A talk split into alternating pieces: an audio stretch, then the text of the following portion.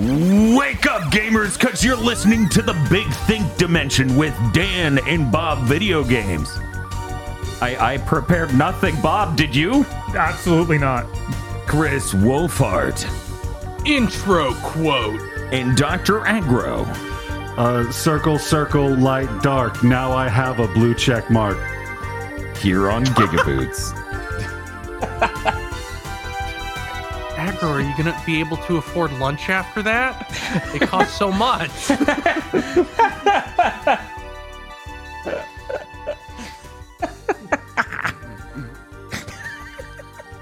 I'll recover eventually. Give me a minute. I mean, you got to get it now. Twitter's just going to be gone in like three weeks. No, no. See, I've got it all figured out. I buy a blue check mark now, and its value appreciates over time. Oh yeah, it is going to be a an money sharing market. You're right. Is there some sort of chain It's- that these since are it's linked to into? my Twitter account, there's Uh-huh. only the one, and I own it. And you can sell it, right? Absolutely, that's what people keep telling me, and I believe it. Oh, okay. Well, that's that's good. I'm glad you believe it. I don't know why you would, but everyone needs a hobby. Hello, everyone. Welcome to Big Think Dimension number 196. We don't have a subtitle. Uh, we're here to talk about video games, so I hope you're here to listen about video games. Bob, Yeah. But just- we come out of one live stream that's a nightmare. And then we go well thank god call of duty modern warfare 2 will be good. And as we turn the corner and walk into another door that's labeled another bad stream. Uh call of duty modern warfare 2 the new one is bad. You would think because I have to explain this. Call of Duty Modern Warfare, the 2018, yes, 2018. the 2018 title is not a one to one or 2019 title. It's Yeah. not a one to one remake of the original Call of Duty Modern Warfare. There are plot differences and they have to make it modern. It's in the title. Mm-hmm. Mm-hmm. Right. So that game happens, and now we're on to the sequel, which is also not a one to one retelling of the original. But psychotically, spoilers for a Call of Duty campaign, if any of you listening care. I really doubt it since it's this long after launch and it's a Call of Duty campaign. Ends with going, but next time we'll do Modern Warfare 2 for real. And nothing happens in this game. What? yeah. Yeah. What is this? The fucking Surf Dracula of Call of Duty Ye- campaign? it- that's It what we said when we finished it. Yes. Not even Call of Duty campaign enthusiasts deserve to be treated this way. No, this was this was cruel. yeah. So instead of a crazy thing where Russia invades America and you have to defend U.S. soil, Right. You're not pick- locked up in a Burger King defending it in the heartland of America from a weird Russian invasion. You're instead fighting with or against Mexican drug cartels. And at one point, the fucking game has a character look into the camera and say, as long as there's a war on terror, there is no war on drugs. And I fucking lost it. that that's that's not true at all. I know. That's why I was gone. yeah, it was. What what, It what, was what bad. is Something this? so completely tone deaf, it's not wrong. It's just dumb. Like what what is is this the, the the person from the State Department who wrote this game like directly trying to gaslight me? Is it working? God. Please, please There is return. there is no war in Ba Sing Se. Right? like you, you tried to rip off 1984, but I don't think you read it. So Propaganda is when the government just says no uh right? So, Bob, I'm going to try to briefly, brutally summarize this game. Okay. Uh, the same bad guy from Modern Warfare 2 is in this game, and he's just way less cool now. He went from your typical, like, old white haired general, like, old, you know, military guy with a thick stash to bald, completely shaved fatman that is uh, just bureaucratic in his design. He used to be crazy man you believe would shoot you to death in a street in an alley if he could get away with it to limp dick fucking no spine bureaucrat politician type. He's still the same bad guy. They just desi- changed everything about his design and everything about how he carries himself. and, and his motivations too. Dude, I don't even. Okay, so here's the thing: you need to understand to be a good Call of Duty campaign, you don't even need to make sense. No, not at all. but No, you need to have set pieces. That, Right. That's the key to having a good Call of Duty campaign. uh, in this game, he is selling weapons to the Russians through the Middle East, and you get distracted and you fight Mexican drug cartels because question mark. That sounds like American imperialism to me. Why did they make? Why did they make Battlefield Hardline? Hmm. I never played the campaign for that. I really should. Uh, yeah. Um. So it was. It was not very. Yeah, and then they try and write off the villain after he's done this and ordered a PMC to literally like uh, wipe out an entire town of completely innocent people. Yeah. They're like, well, you know, he had good intentions. It's just, you know, yeah, it was, well. it was really weird because he is directly while you're working with a PMC down in Mexico and whatnot, and then they turn on you, and in the middle of them turning on you, for some reason, one of the members of your team just goes, "It's okay, he meant good." The fuck he did? He literally ordered these PMCs to kill me. we're literally doing the worst mission in the game where we're going around this town half dead trying to build tools while watching them annihilate people for no reason. This like, is they- the second layer of why this campaign's terrible. They have one invention for this here, and it's awful. It is stealth with crafting mechanics. it and- becomes really bad Last of Us. Really, really bad oh. Last of Us as you make your way through the city trying to stealth and not get seen ever. It is rotten. Uh, and weirdly enough, they try to bring it back for a boss battle near the end. Yeah. They're like, yeah, you remember that sick moment you had earlier in the game where you were stealthing and scared and crafting? What if we brought that back again? That would be pretty cool, right? And I'm like, no, that's uh, probably the worst or second worst part of this game, with the only competitor being the AC 130 thing, where even Digital Foundry in their beef, brief tech review of this game just goes, this game has a lot of variety, it has some neat set pieces, and then it has some things that go on way too long, and then it shows that segment. I'm like, okay, good. Even they, yeah. You just stay up there forever, and they're like, no, shoot the people coming out of the gas station. Oh, you shot a civilian. No, shoot the people coming out of the gas station. Oh, you shot a civilian. And it resets over and over. And even if you did it very well, it would still be way too long. But yeah, anyways, Call of Duty, Modern Warfare 2.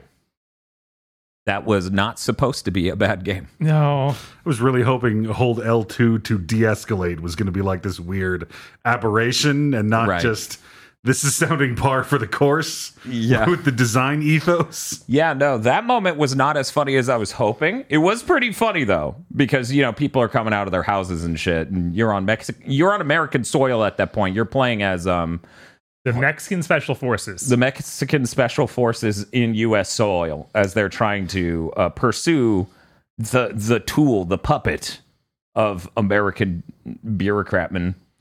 Uh, and people are coming out of their houses, and you have to hold L two to de-escalate, Mm-hmm. which means aiming your gun at them. Yeah. That's how you de-escalate. Technical advisor, uh, not in the U.S. military, probably a cop. So it's um a real disappointment. I can't I really like Modern Warfare 2. The thought that this is this is the new Modern Warfare 2 and they tease, well next time we'll do the actual plot with no Russian and shit.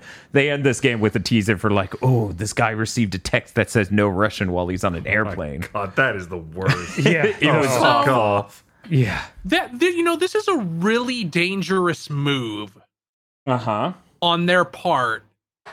Like you shouldn't Making a bad you game. shouldn't you shouldn't set up the Avengers initiative like with do the fucking Marvel Avengers initiative tease with military conflict with Russia right now. It's okay. It'll improve in 3 years, right? oh my god. Like I understand that Activision doesn't care at all. Hmm. But somehow I feel like even they would have pause at releasing a, that in the middle of World War III. yeah, this uh this game does not it wasn't until Vanguard that it felt like something was deeply, deeply wrong with the Call of Duty games. Mhm. I feel like the only other one you can point to is uh, what was it, Black Ops Four, where they, where they to- had no co-op yeah, or it's campaign. They had to cut it out. uh, and that was a sign too. But th- this really takes that further to the point where Vanguard's just a much better campaign, and that's insane. And I never expected a world where I could say that. Um, Speaking of someone who just doesn't play Call of Duty, never has. yeah, Um, I'm starting to really love this series on, on the macro level because I never know what's going to happen. Like a new game's coming out. Is it the best one yet? Is it surprisingly shit? Who knows? dude, we can't even predict it. Like Modern Warfare, the first one in the reboot saga, is like good. Yeah, I really liked that one. I was, I that's why I was fine with picking this up at launch. I was like, well, clearly it's going to be like that, but better. What was the one with Reagan in it? Uh, that was Cold War. Yes. Yeah, I was like, that one's going to be bad, right? Whoops. Yeah, I don't know. Yeah, I- is pretty good. How did it took them like 15 years, but now I'm like, oh, I guess Treyarch makes the good Call of Duties. What happened? It's just a roller coaster. Uh, another thing, and this is really the last piece of the puzzle, right? Um, th- the campaign in a Call of Duty normally is a lot of really bombastic, huge, custom tailored, interesting set pieces that are kind of like, whoa, amazing. There's basically none of that in this entire game. And the closest thing they get to that moment is a vehicle segment on a road where you can just get out of the vehicle and jump to the next one and hijack it. And as this was happening, and this was the most impressive the game had been so far, I kind of sat there and went, Is this because they made their engine custom tailored to the multiplayer thing? God, I'm forgetting it right now. Bob, what's? Warzone. Warzone. Because keep in mind, Call of Duty has their parallel project, you know, Call of Duty Warzone, which is their PUBG sort of thing. Um, and their engine, they did increase a lot of things to be towards that, like their streaming tech and other things. And because of that, there really isn't that much like set piece stuff, right? Like it's it's it's it's really incredible. Like how many different layers this is disappointing. As a campaign. yeah, even that that scene with the jumping between trucks and stuff that went on for like two to three times longer than it should have in Yes. any world. Like Like one hundred percent, yeah. it, it's just comes off as a really lame version of the Uncharted 4 moment. Yes. It's very sad. Yeah. Yeah, that's a good description for this game. Uh, I'm gonna move on from that though. Immediately once that ended, I went. I feel sad. I'm gonna stream Mario 64 ray traced. So we beat Mario 64 ray traced. I skipped a few stars by doing the long jump backwards. Just, it- as it That- turns out, if you're having trouble with the long jump backwards on PC, cap your frame rate at 30. that apparently helps. What were you gonna say, Chris? Mario 64 ray traced. it just makes the castle look like a depressing community church. Like the back rooms where they have like meetings and stuff, like the lighting is exactly the same. And because all the walls are like similarly flat, Mm-hmm. it's unsettling. It's funny. Oh, mm. Yeah, he told me I, this. I could see it. Yeah. Because, like, the thing is, they needed to reflect light properly, so they may have changed the look of the walls to look a bit more like paint. So now it's just a church room with cool, happy clouds painted on it, and it's just yeah, like, it's like oh. the, the, the, this is the room that you had to spend all of summer in when you were seven because that's because your Yeah. parents had to go to work. Yeah, there- there's nothing quite as low level unsettling as being in a room that was clearly painted to be a nursery that's not being used as a nursery. yeah. Um. See, um, when I was doing repairs, I would get called by by the big churches here a lot. mhm. So I have seen a lot of those rooms, mm-hmm. and, and these are the ones where it's like, no, we we- we also have a school attached to us, Oh yeah. and it's just like, oh no, it's the exact same kind of lighting. It, it's like the exact same level that reflects off the walls the exact same way. I don't say this to be mean at all. Thank God Super Mario 64 Ray Trace exists because I realized there are only about 80 Ray Trace games on PC. even though we've had generations of this shit. If this did not exist, I would be sitting here being like, what the fuck is the point of ray tracing?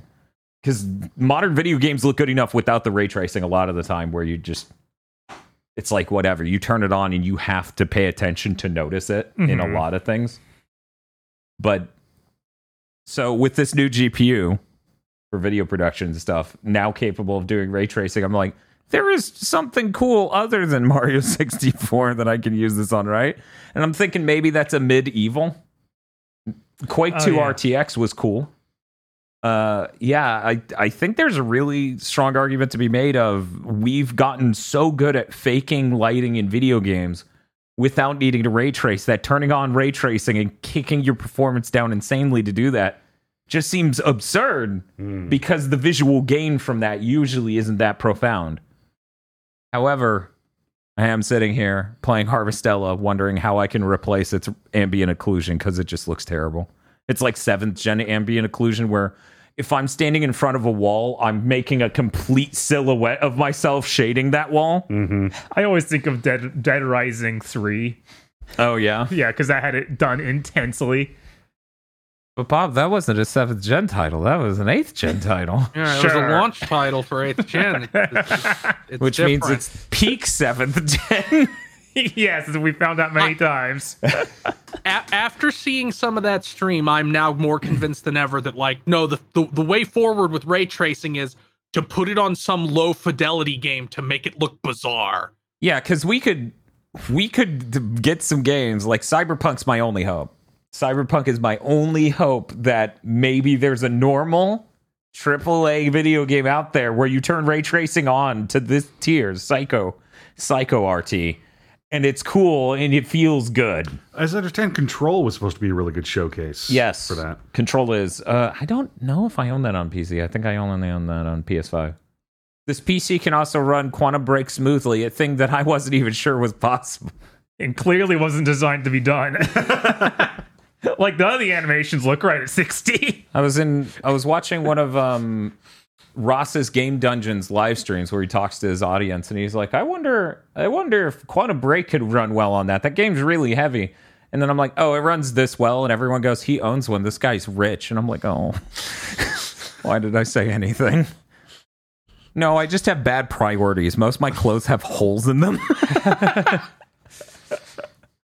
uh, but yeah, Mario 64 ray trace. Thank fucking Christ for that, because otherwise I would be like, because we even bought, I even bought for a bit there Spider Man, Marvel Spider Man to check out DLSS 3. And sure, it looks good, but it's really hard to be like, this looks nothing like the PS5 version. Those reflections changed everything. This changes everything. It put the puddle back. I'm That was the important thing. We invented ray tracing to fix that puddle. the, there's been some games recently, like um the recent Atelier games have had this where like they have really realistic lighting Mm-hmm.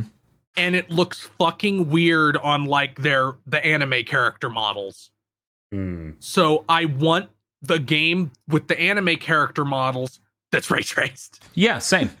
same. I think that would look a lot better than these hyper realistic games with ray tracing. Come Like- on, Tales of. Right? On a long enough timeline, we're going to end up with a Scarlet Nexus or a Tales of, like one of those tier products from Namco that Probably just not throws it on. Scarlet Nexus. Well, it won't be called Scarlet Nexus. It will be the do things that thing that looks like a Tales of game that has a terrible plot. I want all of those incredibly overdone lighting effects in HD 2D games to get that much more of a Yeah, pop. no, that's mm. that's also where I want that. I want mm-hmm. hyper realistic, like ray trace ambient occlusion and reflections and all that stuff.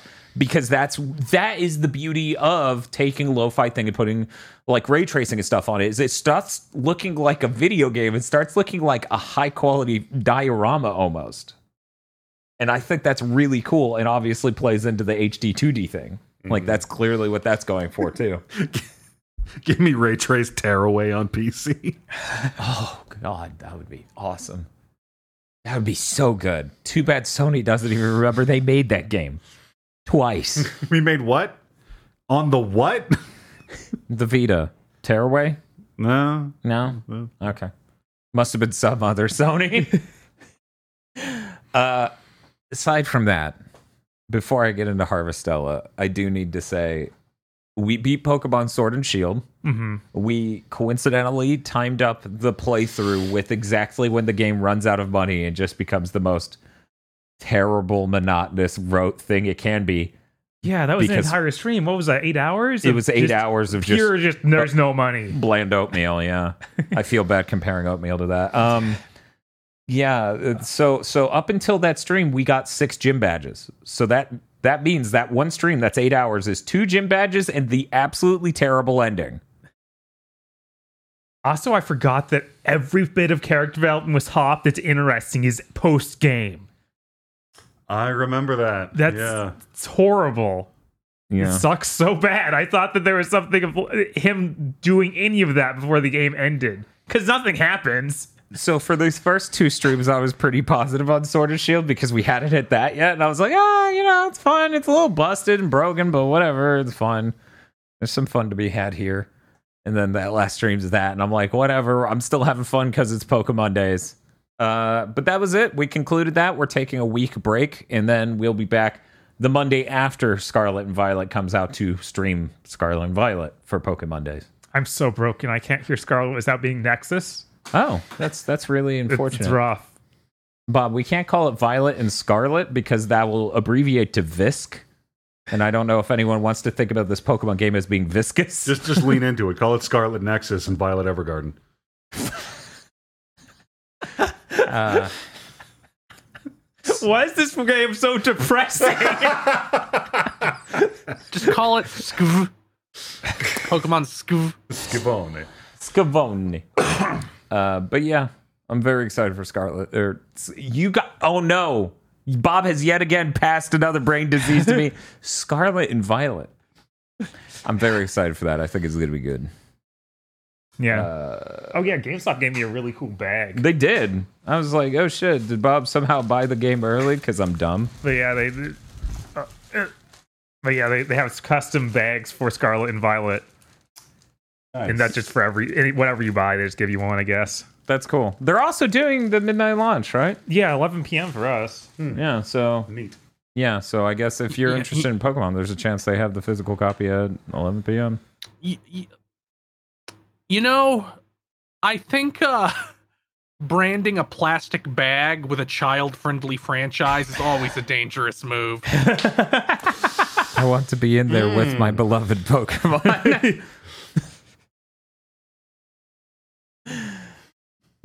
Sorry, I just seen chat. My GameStop can't afford bags. anyway, here's your shit. You like Yeah, to buy Sam's 18 Funko work. Pops with that? that is true. That is how Sam's Club works. Every, every time I go in, it's just like, why? Why did I come in? Wait, to which Sam's Club or GameStop? No, GameStop. Sam's Okay. Club has those has those excellent uh, pickle chicken bites. That's Yes. true. The those are really good. Um, but with all that out of the way, I finally get to talk about Harvestella. Now, Agro, I assume you did not play Harvestella because you've been playing God of War. Yeah, no, I haven't played anything past the demo. Harvestella is really good. Uh, Harvestella is pretty fucking low rent. Mm-hmm. Uh, it runs great on PC. It runs great on Steam Deck. Weirdly enough, didn't expect that. I expected there to be some hang up there too. Um, Harvestella is really. Have you ever wanted an RPG that was stripped down so that way it could make room for a farming game that was stripped down so that way it could make room for a game that's about death and separation? I didn't till I played that demo. Same. I was like, if you describe this to me, I may have not been the hottest on it, but playing it, there's something. There's something really enjoying. It's like aerodynamic, I guess. Is Yeah, it- there's just enough of this, and there's just enough of that. So by the time I'm done doing this, I want to go do that. Right. No, it's really good. Uh, they have tons of side quests you could do in the town and stuff where you, you know, you meet shopkeepers, uh, veterans, and children and stuff. And all of their stories vaguely seem to wrap around to how do we deal? How do we move on when other people are separated from us? And I'm like, okay, cool. So as- aside from the mayor Mhm. and the doctor's younger brother, do they ever introduce a character that is not either a mythical beast or a hot lady? Yes. Fascinating. There's a vet. because that is not at all hinted at in the demo. Yeah, that uh that unicorn that they introduced in the demo is really incredible. Total piece of crap that it is. you do this elaborate boss battle with this unicorn that casts magic with its horn, and when the battle concludes, it goes, Fine, you're gonna make me go and do it, aren't you? And your team's like, What is he gonna do now? He just heals himself and he's like, There, it's like the battle didn't happen. I'm like, you fucking asshole. I can get my ass kicked all day. What are you going to do? Uh, something that I like about this is that it can be about this theme with all these side quests. You know, for the children, one of their friends is moving to a different town.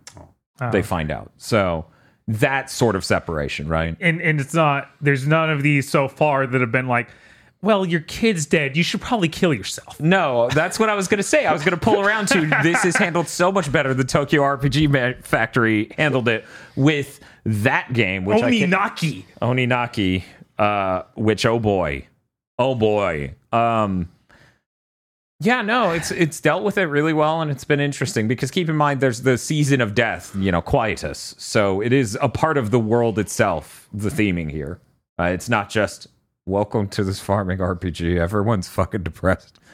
Which, thank God, it's also not that. Like, it, people aren't just all depressed.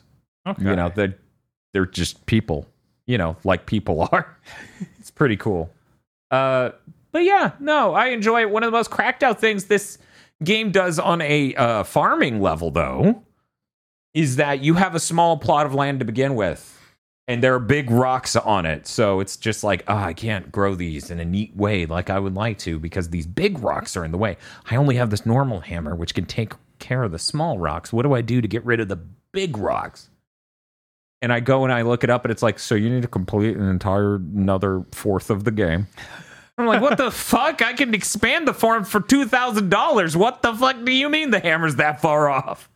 Uh, it's a little insane. It's a little insane as somebody who plays a lot of farming games to just be like, no, making your farm fucking huge is way easier than uh, getting rid of these rocks that are on a, f- a fourth of the squares or something.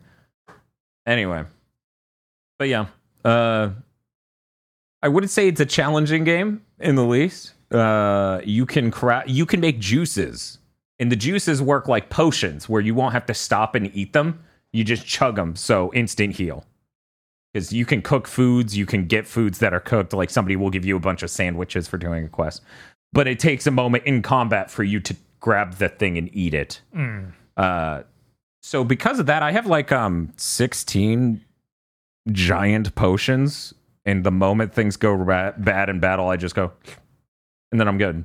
Did they make those for stamina as well, or just for health? Uh, mostly just for health. You can make one that uh, gives you a tiny amount of stamina, if I remember correctly. Um, but at the end of the day, it's just like if you're hungry, because your stamina gets refilled by filling your stomach. Ah, Yeah, it comes back slowly if you eat something.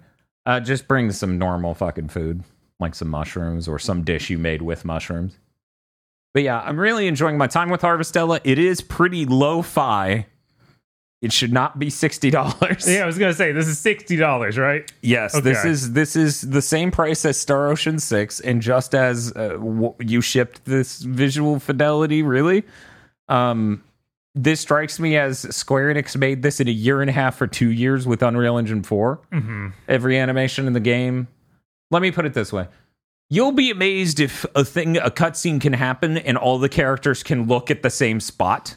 Because sometimes they'll just be looking a little too far to the right or a little too far to the left or down or something.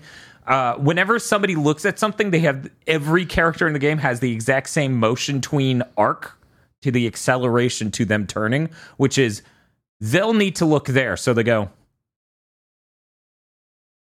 really fast at first and then eh, like door that won't stop moving tier.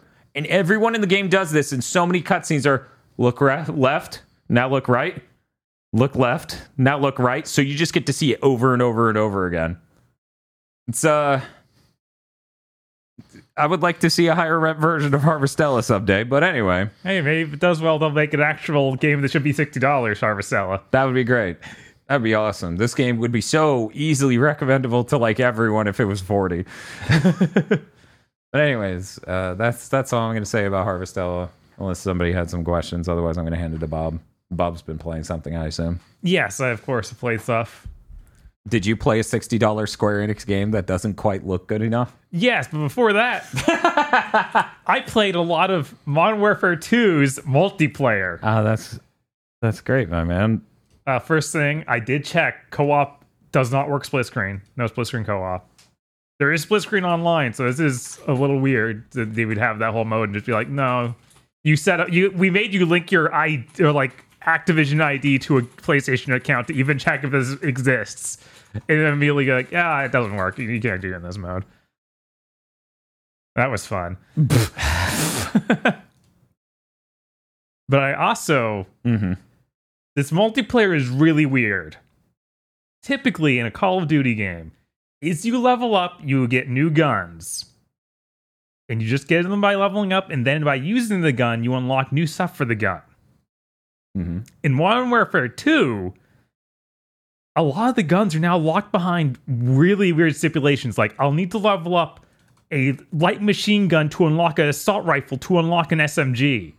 It's like, I don't want to use half of those kinds of weapons, even. I want to use this exact one. And you make me jump through weird hoops. Hmm.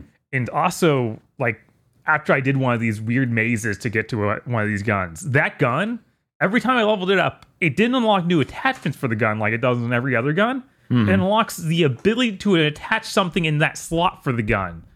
And then the attachments are unlocked by leveling up other guns. It's like it's made by someone who's lost their mind. Mm-hmm. That's the only explanation I could have for it. Like I don't I don't know. Well, I mean, Bob, it's, it's it's a system that's clearly not designed for you to enjoy it. Mm-hmm. It's designed to engender wide use of multiple weapons in the multiplayer. Yes. It's so funny to see this basically the entire system was there and fully functional in Call of Duty Cold War 2 years ago. And in, in- Infinity Ward changed it just to- for the sake of changing it. Mm-hmm. That feels like what's happened here. I, yeah, I mean, a lot of the times you get that vibe from yearly Call of Duty rele- releases as a different studio handles mm-hmm. each one. they hand off systems to each other and they half of them the systems work and half of them just don't work in the new game. And half of the decisions piss off people who liked every entry up until now at random. Yeah. And it's it's weird for people who don't know. It's stuff like can you run and go prone? Like can you do a, a leaping dive from prone? Oh, All sorts of decisions like that are different on a yearly basis. It's kind of strange. Yeah, they each have a different feel and it's very weird. But I feel like this is the first time it's been like, man, you just destroyed the leveling system. Like, why'd you do it? Yeah, yeah. I have no idea. By the way, did you trade that in? yes. Okay. I was like, oh no. I, I played it for a few more hours even after you left that other day, and I was like, I, I just can't. Yeah, that's that's fair. It sounds like they. Too bad you weren't guaranteed to love it. It is. Uh, I did get an extra ten dollars because I traded it towards I think God of War. Ooh. So I, Ooh. I, I ended up getting like forty bucks something back for it, forty five. Oh, cool. Or so. so Out it was of- like out out, of- of seventy. out of seventy. So it was better than nothing. I am I am extremely glad I don't have that game anymore. They put that on the box, and you're like, "No, I was talking about trading it in was better than nothing."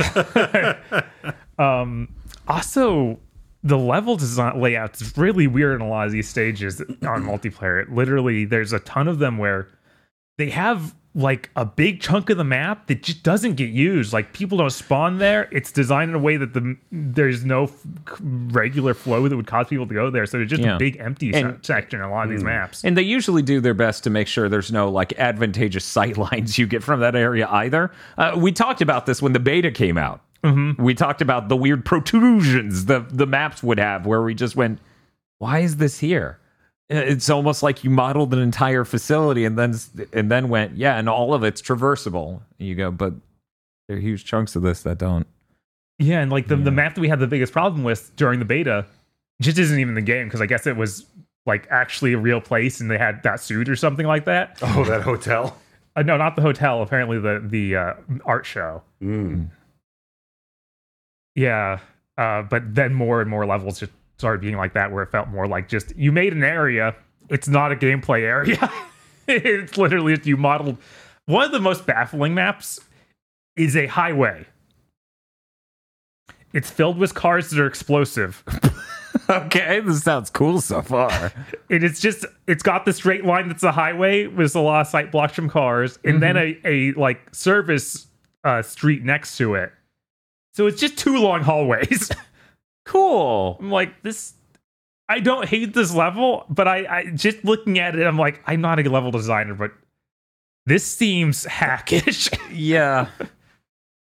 Yeah. I, this is this is really unfortunate that this is the way this has gone. mm-hmm. Uh, Also, there's weapon XP uh, boost items you can get and activate. okay. It's really hard to tell when they've run out or no longer active. Like You just I, finish a round and then notice you didn't get that number or I, I can't even tell when I finished the round if I got it. Okay. It's so b- b- bizarre. Like there's no They don't have some cool ending screen that says, "Hey, look at all these points. I'm going to do the breakdown." They do a breakdown for each gun, but they don't tell you like it's b- boosted or anything. Huh. Yeah, there's like you use this gun this much, so you get points for it. If only these motherfuckers had played Heroes of the Storm, they would know how to make the system correctly. I know. I was uh, basically by the end of that, I was happy to go back and play a few rashes of Overwatch. That was a lot better. I mean, yeah, that's yeah. It was it was really rough. Uh, but I did play other stuff Okay. like Star Ocean Six: Divine Force. Is that the name? I also played that. Divine Force is the subtitle? I believe so. I'm never going to be It, able to it keep is these it straight. is the divine force. Oh, I'm, Okay. s- I'm sorry. Okay. and there's no Bob. six in the name. Stop No. fucking it up. There's no six. What? There's- Is there really not? yeah, they never number them. Oh, actually, fuck them. Fuck like them. not even It's second. Star Ev- not even Star- second evolution had a name, a number. Yeah, By just second- second was in the name. Yeah, hmm. So, Bob, how's that? Is it sixty dollars and maybe looks a little it corner definitely, cut y? it definitely doesn't feel like it should be sixty dollars. Uh, the visuals are a little rough, especially around all the character models. I'm starting to think that they shouldn't hire this guy to do their character designs. They, the, the, the actual 3D modelists cannot do it. It might be their bad engine too. Yeah, that's also obviously hampered by that. You okay over there, Dan? I'm just, I'm just like, man, this thing's so fucking big. This fucking Steam Deck. I'm I'm I'm torn though because I kind of like that Raymond looks fucking weird. I, I I think I'd like I like it- it's the same kind of way that original Peter Parker before they used the soul vacuum on him yeah. Um, looked looked like a typical. Um, I don't. I feel like if his face didn't just come off as poorly modeled and his arms moved right, like that's the main thing. If they could actually bend arms that have biceps, Yeah, Like- like it, it, it's rough. yeah, he's, he has that case of ribbon elbow Mm-hmm. where the elbow doesn't hinge like a joint; it just folds I, on I, itself. I'm now like they aren't allowed to have a character who doesn't have sleeves. I'm sorry. Hell yes. I'm okay with this. Everyone wears hoodies. and then that's when the division guys show up. Um, I was also surprised how many invisible walls there are in this world because it has like really b- big traversable areas, but then just obvious. Here's a wall. Huh. Yes, it, it, there's a lot of like you could get here really easily, but it's like we don't want to mess with collision in, in that box, so you can't. Like uh, I got to the port town, which is like a big winding path on a cliffside, and there's all kinds of invisible walls there because it's like no, we don't want you down there in the ocean jumping around. Yeah, that that one does seem really egregious because it's like you locked off half of the town for no reason. It feels like, oh, other than you didn't want to model it. Did you uh, play any of the the board game, Bob? I played one round of it. That was really weird. Did you play more of it than one round? Uh, I played like three rounds because I'm because I'm actually playing it. It's it's fun enough. It is really funny that the AI doesn't seem very good. Uh, the it, it's like you put a you put a it's like Go on a very small board, Hmm. uh, or not Go, but it like you put pieces on a board, and if you surround an enemy's piece, it disappears. Yeah, but then there's a weird mechanic around you're trying to burn down a health bar on the other side by having more units on the board at the end of each turn. They like all shoot the enemy's health bar. Yes. It's it's strange. It is strange, uh, but I did make a diagonal across the board once and delete all of their units. So uh, I'm happy about it from that angle. You have too much health. yes, that was what my main problem was like these matches seem to go forever. You you you do like even if you have ev I had an entire board full. Mhm. I had 16 of my units on the board. They couldn't play anymore. Which one it one it should end when they can't place any units. Yeah. I don't see why what's the point of having it continue. Although maybe um because decks have like commander mish commander abilities, so maybe one of those can like fight back from that position, which is why they have it like that. Possible, yeah, or maybe there's some completely busted unit that will be like, oh yeah, he put him down, and he clears out units in a way that makes no sense. But you have like you have three thousand health, and units do on average forty damage. Hmm. So even if you have a complete board, it's only doing like five hundred damage a turn. Aggro.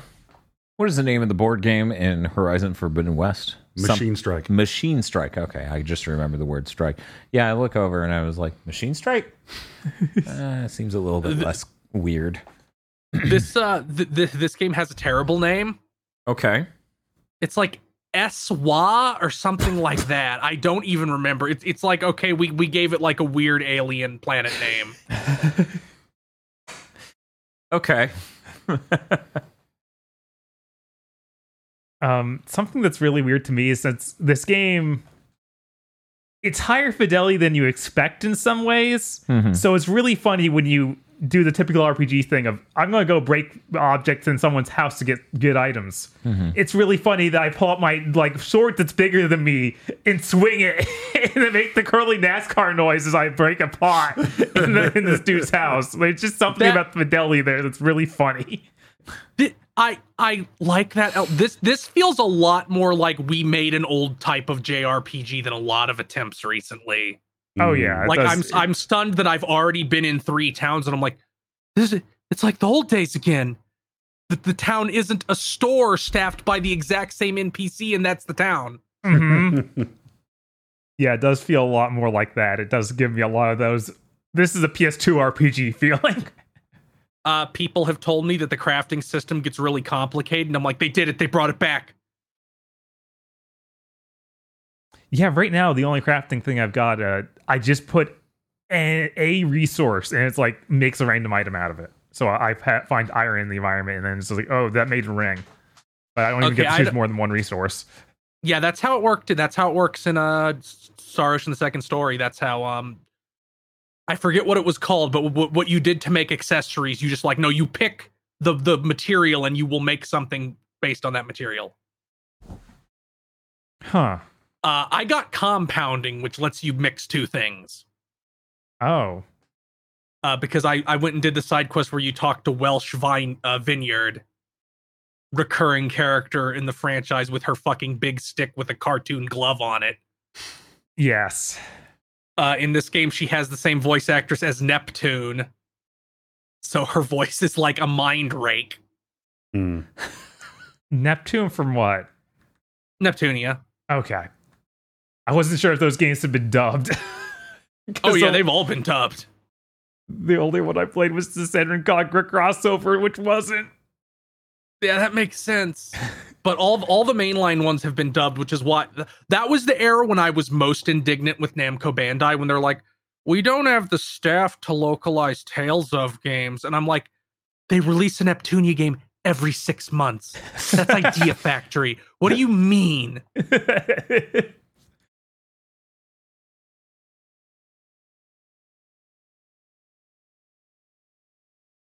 I think it's unfortunate that uh like her best design was in Star Ocean 4, a game that's really bad. Star Ocean 4 is really bad. yeah, this is a lot better than that, but it does it falls in that typical Star Ocean trope of we're going to just do a completely regular like JRPG that's not even concerned with there being space stuff for like 7 plus hours. And a, a lot of what I played was a bunch of run back and forth between three towns. And I'm like, You get fast travel at least. you get fast travel, but then it warns you if you fast travel, you'll miss dialogue. Yeah. Uh, by the way, uh, if you if you if you play this game, don't worry about that warning at all. It's Yeah. literally like it's literally like you will miss out on the character saying this town's that way out in the field ambiently. it's not you don't you don't miss like a scene. yeah, it's it's messed up. I gotten one good thing out of that ever. It's when like uh, your main guy gets teamed up with this wizard, and they actually start talk about like the mechanics of how his magic works. I was like, oh, cool. I wouldn't have gotten this if I if I teleport. Now I can never teleport again. Great. yeah.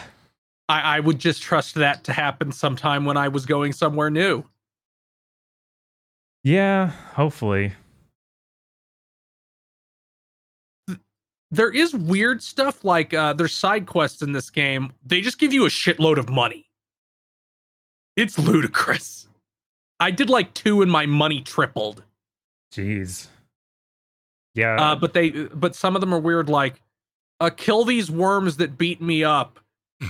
You to, in order to make them spawn, you have to leave town from this exit after you ate curry at the hotel because they are attracted to the smell of curry. Oh, oh, God. I was wondering what the deal was with that. Also, is there a subquest menu? Because I couldn't find one. Yes, it is on the map screen. What? It is you you hit a button on the map screen and make it come up. All right. I think it's funny that they're just like, no, you can improve the iframes on your dodge. That's one of the that's one of the nodes on the skill tree. I find it weird that I can't find that node for the main character for Raymond, but I found it for a lot of other characters, He might not have it. He might he might be like, no, he his his is already good. which it isn't. I I haven't gotten hit very much, mostly because things die so fast. Yeah, you really mulch enemies. I, I had trouble in one boss battle, and that was it. Hmm. And that was Yeah, I- because I- they introduced the mechanic of blindsiding, which is something that's been in other games where like you dodge around them and the enemy can't see you. Mhm. And then the first boss after they introduced this is you can't blindside him; he's blind. It's a, literally Oh. a worm with no eyes. Yeah, Oh, it's a worm, that's which I think is interesting, but they they should introduce other things first. Although you have that barrier, You do. Also found it really easy to get run- randomly stuck in the environment in this game. Like if you jump at something wrong, you'll just be stuck in that object. Yes, I, I have had that happen to me. But they do if if they the game can sense if you're there too long and it like kicks you out. Okay, I was just using this method of well, I can switch to characters at any time, so I'll just switch to someone else, and then they won't be stuck in. I can walk away. Yeah, I, I forgot about that. So I'm like, oh no, no, no, Raymond's stuck. Am I gonna am I gonna have to reload? And it's like, no. If if you're if you if you're stuck in that falling state for like five seconds, the game just shoves you out of wherever you were. Consider it. So so far, are you enjoying it? You think it's good? Yeah, I'm I'm pretty positive on it. It's like clearly got a lot of low budget problems. Like anytime there's a cutscene where they need to interact with objects, they are just instead standing next to them, like like Raymond, you need to dismantle your escape pod and get some parts out of it. He's like, okay, I am doing that right now. Then after the cutscene, the the escape pod's still in full perfect condition. That sounds very Harvestella core. It's I'm just imagining like, okay, if they if they had switched to Unreal, this game probably has enough money that it would be really impressive. I know. I just keep thinking about Tales of uh, Arise and how incredible that looked compared to this. Mm, Yeah. And that definitely had way less money than this game those has. functional chins and elbows. do you think do you think tri-Ace will invent some even newer, better engine that has elbows that work right? Mm, seven to sixteen years from now. I, I think if tri-Ace continues to exist, they're probably going to switch to Unreal. I sure hope.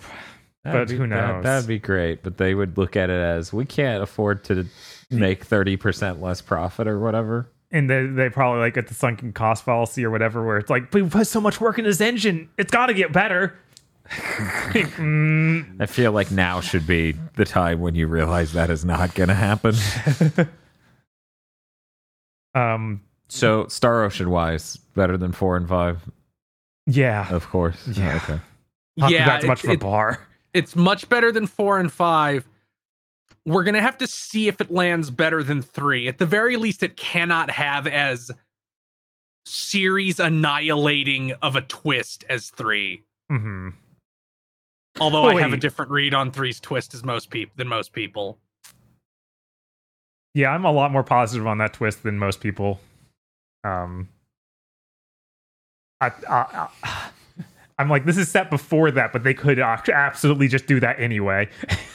Is it set before it? I believe it's like a hundred years before it because they put I out the timeline like months ago.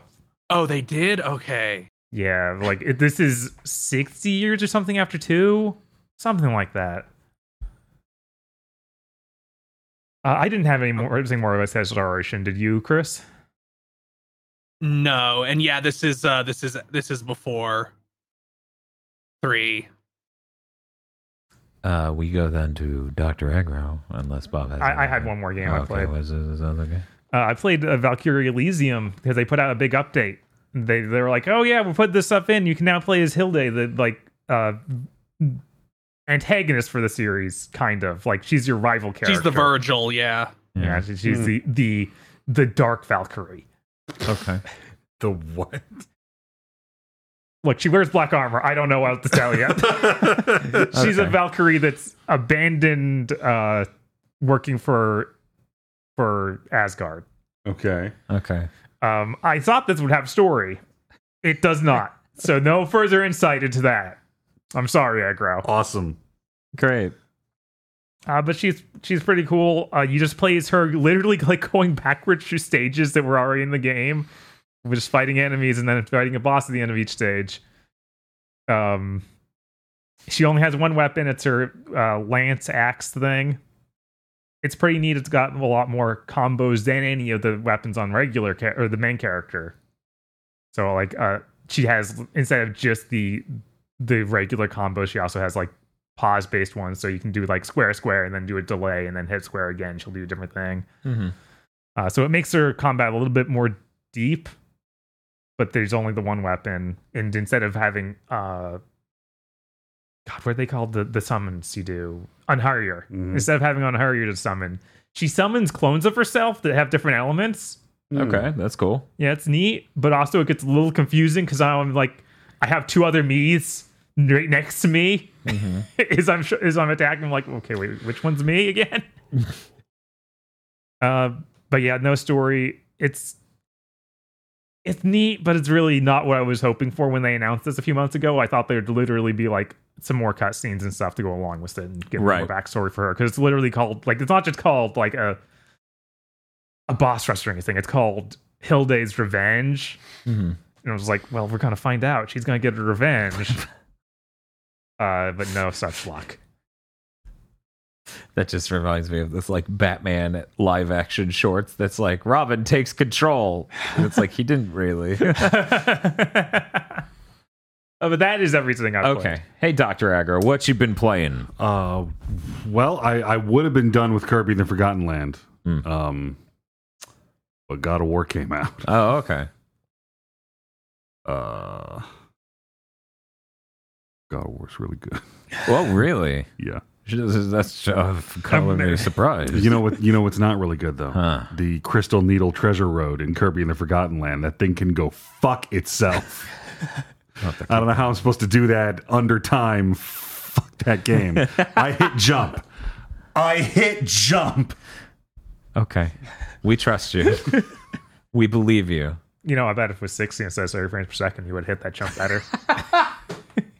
I have sworn more at that children's game than any other video game in the last couple of years. Get get ready to swear again in uh, January when that Return to Dreamland remake comes out because it was the or- origin of those power challenges. Mm-hmm. Oh, can't wait. You want to talk at all about God of War? Uh, I don't know. How much do you want to get into God of War? We can we can just talk a little bit about like the first hour. It's it's interesting that it like picking up this one feels like the the last one ended and you can just start playing this one. Cool. Just whoop, you're back in it. It's weird. That feels good. You you've actually you, the game even makes a point of you've got all of the random shit you picked up on you mostly. Like your axe still looks kind of upgraded, and you've got all your random doodads that do shit, even though a lot of them don't work anymore for story reasons. And you just straight pick up where the last one left off, and it's great. And uh, uh, you meet some people, and they're played by some actors Cool. that are bold choices that I support. All right. Uh, I'm very excited to get around to God of War. It is in that bag right over there, actually. It is In the Pokemon bag, in the In the Pokemon, Pokemon bag. bag. it's a great bag. Along with What else is in that bag? Welcome to our new segment. What's in the bag? Sonic Frontiers. of Oh. course. Oh, okay. well, fuck God of War. We'll play Sonic Frontiers tomorrow. This is this is a really like bag of the moment. This is really encapsulating what's what's now. What's what else is in that bag, Bob? Well, there's Twitter and it's collapsing. I have this burning pile of garbage. I assume it's Twitter. I got, I got jeez, wow. Twitter. Elon sold it to me for nine bucks in the parking lot.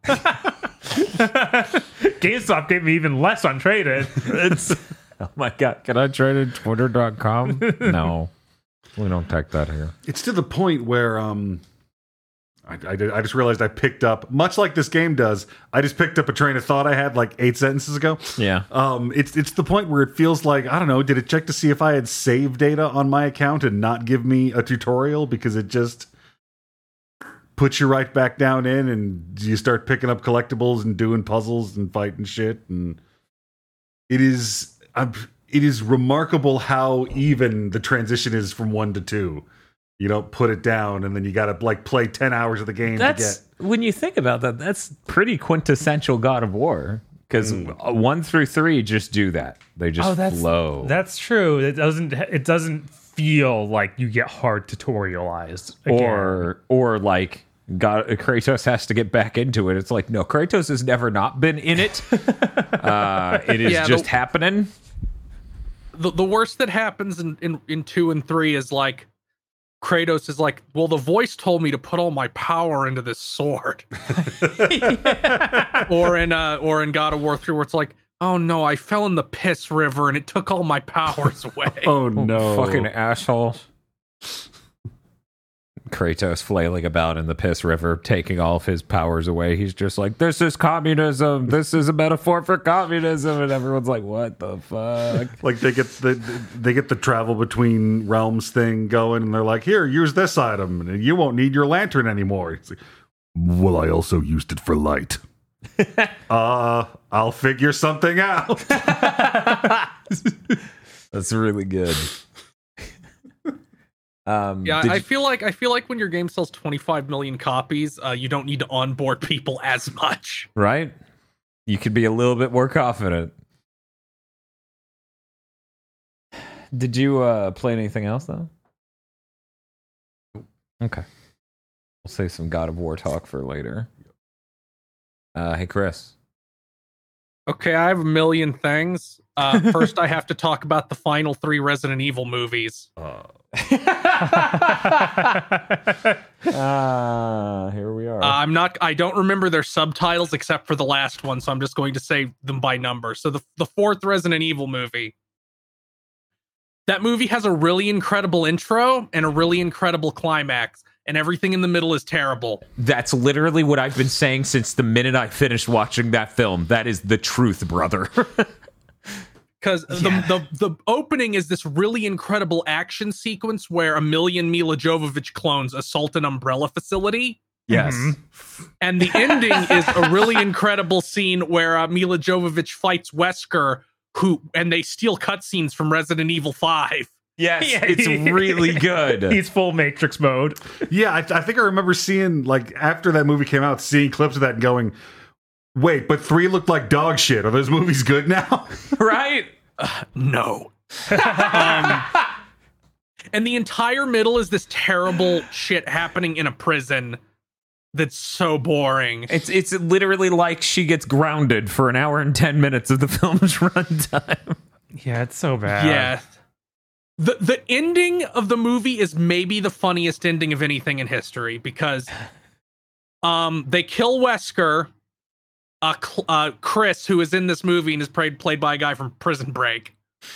uh, uh, Chris and Claire just riddle Wesker's body with bullets after uh, Alice blows his brains out with coin shot from a shotgun. Yes.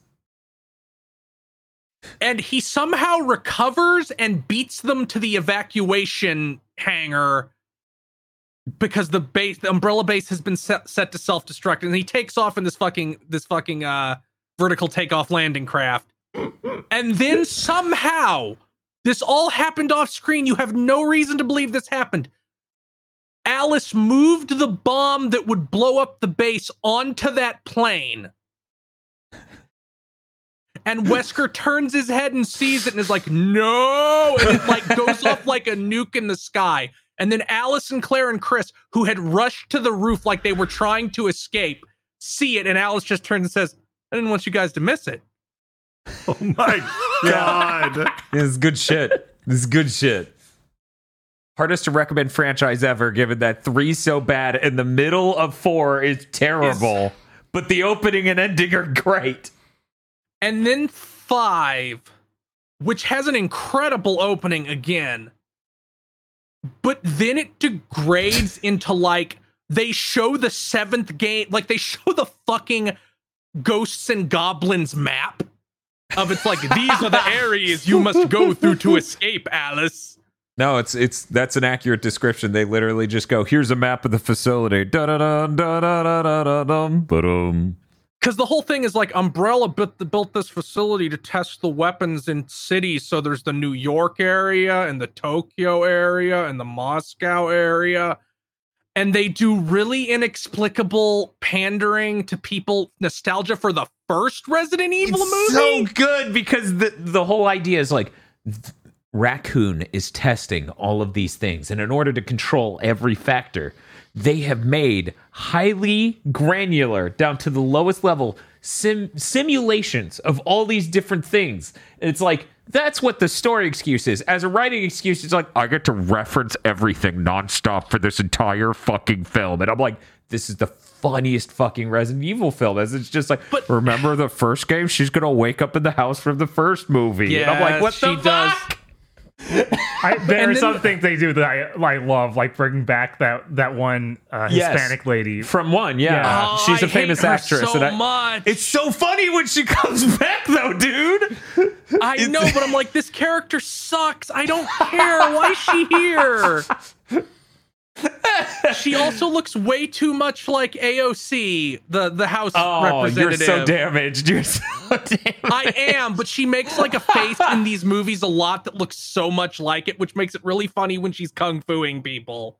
It's it's really sad. If Lily was here, she would know the name of this actress because she Michelle was a- Rodriguez, is that right? I think I think that's right. I think that's who it is. Oh, But yeah, I should know. But- I Yeah. clap every time she's in a movie. yeah, no. So it's really great when the fifth But- one, but she's th- just th- like, this "It's me movie- again," and studio applause starts. It it has a lot of um really terrible.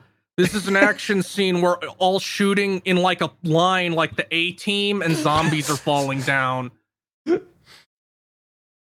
But then it has a really incredible ending again, where they're fi- where like all the characters are fighting on like an art on like an iceberg because they escaped this fucking facility, and it's in Mhm. the Arctic. Uh, even if all I could think of was uh Bob saying, "I used to watch. I watch a lot of Hong Kong action movies, so any fight in an American movie between two women is a joke." I do Hmm. think it's funny that they introduce this love interest character for Alice in the uh, fourth movie named Luther, who is like a big cool black guy. And in the end of five, they just have like the they just have like Michelle Rodriguez do like the heart crushing palm thrust, and it shows like his sternum shatter in like a fucking It's- Mortal it's a- Kombat yes. X-ray move, and It he just that. drops dead. Yeah, they literally showed the Mortal Kombat X-ray X-ray move, and it's just so brutal. Um, Uh, and, and then they defeat her because Leon shoots the ice out from under her feet, and a million zombies under the water pull her down. it's so good. Five is the funniest shit in the world. There's not one Resident Evil movie that's funnier than five. Meanwhile, Alice is fighting uh, Jill, who has the bimbofication mind control from Resident Evil 5. Yes. Except in these movies, it's a giant robot spider that you have on your sternum. Yes. Well, in And that they it was fight- the jewel, right? yeah. Yeah, they had And- that weird and- and in- And in this, they fight for like 10 minutes before Alice goes, wait, I can just pull it off. And then does that. Yeah. and that movie ends with them escaping and get going to the White House, which is the final bastion of humanity, and Wesker is the president. Yeah, it is such a good film from end to end. And then, then they beat Wait, me for wait, feeling that way. Like, like, like they, they go to the Oval Office and he's in the chair, or he was elected U.S. president. Uh, the, the first one. Okay, so good.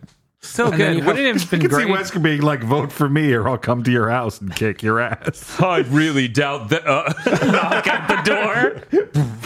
And, He'd and then you do it. have and then you have Resident Evil the final chapter. Uh-huh. I wish we this, didn't. This, this movie starts uh, in media res in a terrible, boring apocalypse scenario, and they there's just this one line like all that shit in Washington D.C. with the last bastion of humanity and Wesker. Uh, uh, it was all a trap, and it happened off screen, and everybody died. Like only like one returning actor is in this movie. We didn't get anybody back.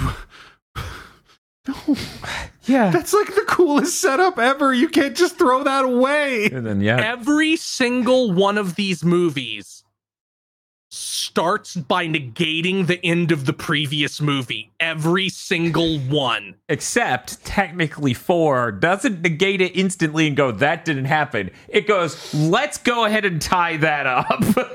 Three is just like, what if there were a million Alices? And four is like, we're gonna see how that goes.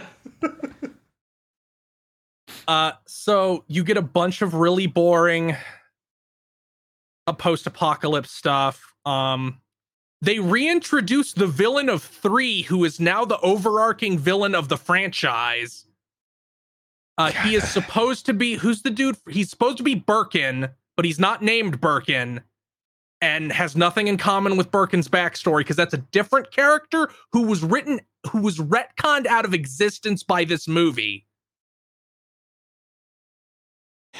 Um, and the whole plot is that uh, the Red Queen, who is this AI little girl, uh, tells Alice that there's a there's an airborne uh, contagious cure for the T virus in the Umbrella facility from the very first movie. Uh, she needs to go get it. Uh, the Red Queen is turning against Umbrella because she discovered all these apocalypses were Umbrella executives causing the apocalypse to reboot the world because of climate change and war. They show a video of a board meeting of these people going, The world is ending whether we like it or not. We should end it on our terms so we can come out of cryostasis and be god kings. Um, I, want to be mad about that, but that's that's kind of Umbrella Core right there. Uh, so so the villain from three that is now the overarching villain of the franchise dies, and you find out no, that was just a clone of him that died. Uh, so so she gets into this fucking base, and like eighteen reveals happen in in, in a row, and the reveal is that um, the Red Queen is Alice, in that it's an AI version of the child form of Alice. Also, Alice is a clone of a real woman who is was an, an umbrella executive's daughter who got murdered by the overarching villain uh, and then old alice rolls up in a wheelchair. And so it's Milla Jovovich in terrible old woman makeup. and this makes no sense because we got the red queen's origin in the second movie and it was nothing like this and they just don't address that at all. It's like no that didn't happen. I I um I need to go check some timelines vis-a-vis these movies coming out. Uh the, and you know they certain told us from chapters of Red versus Blue. oh red versus blue. I was like no this, this seems a lot like horizon. Yeah, this. um Uh, i'm this- pretty sure they i don't know if this was something that they just cut or if capcom told them no you're not allowed to do that. Because it really comes off like this overarch because because the whole point is like alice you're a younger clone of this old woman and then the old guy has the same haircut as wesker and then is like kung fu fighting alice and doing wesker super speed things with like a hyper predictive ai he has installed in his brain so i'm like was was he supposed to be like old wesker This movie is hideous and terrible. The camera work throughout is just the Oh, yes, absolute um, worst you've it- ever seen. Aggro, have you seen that viral Twitter post about the 18 cuts in Taken as he jumps over a fence? Mm-hmm. So it's that the whole This way. is about no, it's worse. yeah. Mm-hmm. But it's like nonstop the entire fucking Uh, It's film. it's not it, it- it's nonstop. Um, I I- I was gonna with the pe- I watched this with people and we were gonna watch the uh, Paul Wes Anderson Monster Hunter movie at some point, and then found out this had the same editor. It's like no, No, That no, kills it it's- it's instantly. not worth it. Yeah. Yeah, it was Um, really terrible. Um, the sixth movie is literally just the third again, but worse, and it makes me feel awful for liking the franchise at all. I- it almost punishes me for that. I still I still think it's better than the third one because anything happens in it. I think the opening of the third one's interesting and the ending is neat. That might sound familiar. uh, I don't like anything in the sixth movie. I don't like a single fucking thing. I Um. So the the whole conceit is that Alice needs to get the cure for the T virus before the countdown to when humanity is extinct happens.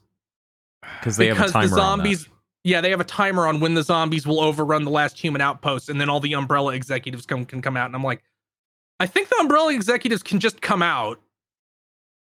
Like, what does it matter if a hundred people are left alive? Yeah. You really need complete genocide before you can fucking emerge from your cocoon. And by the way, they all get blown up and killed. So she she fucking throws the fucking canister down. The the cure escapes, and uh, I'm kind of disappointed that all the zombies just fall. They don't like crackle with green light and explode, which is what I expected. Yeah, you want some Uh, Matrix it- One ending shit where they just shoot Uh, light out of themselves and explode comically. Yes, and then the end of that movie is uh is, Alice driving a car away from a giant gargoyle that I'm like, why does why is that alive? That's not a fucking T virus monster.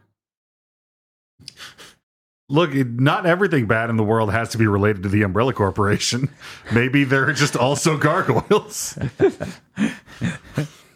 Uh, so yeah, that was.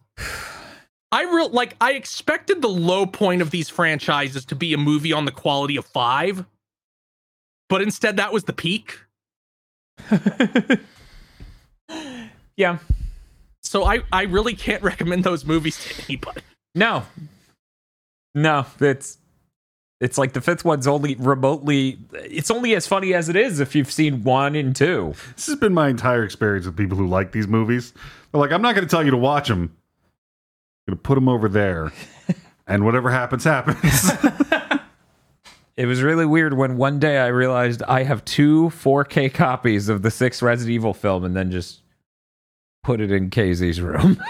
like, here you I- go. I no longer have two. It it really did like it really does remind me of the Bount Arc. Damaged. And that, and that's, yes, I am because that was a year. The Bount Arc was a year of our lives, Dan. and and that's what prompted the Twitter post I made of uh, Oh, the two man. guys shaking hands, and it was Bayonetta three and the Resident Evil movies, and would be better if Jin Kariya was the antagonist.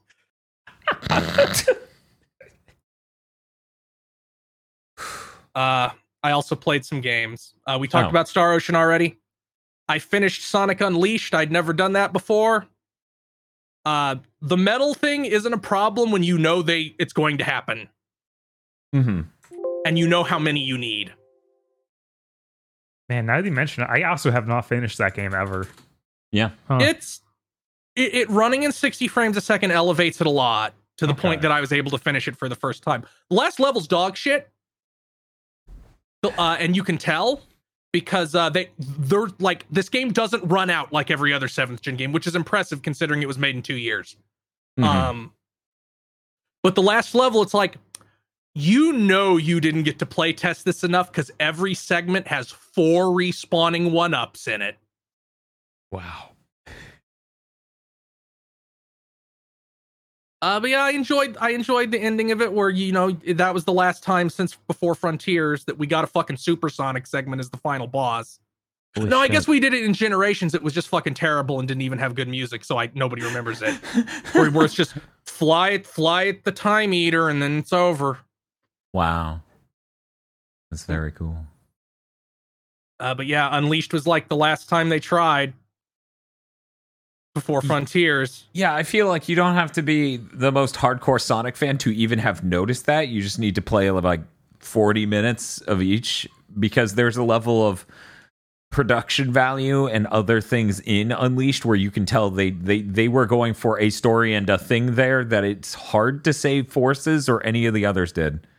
It's also hard to be like, did they try with Sonic Boom? And it's like, I don't know. Did this tricycle that's on fire? Would were there good intentions behind this? Yeah, Sonic Unleashed is like again. There's no reused levels. Like there's no.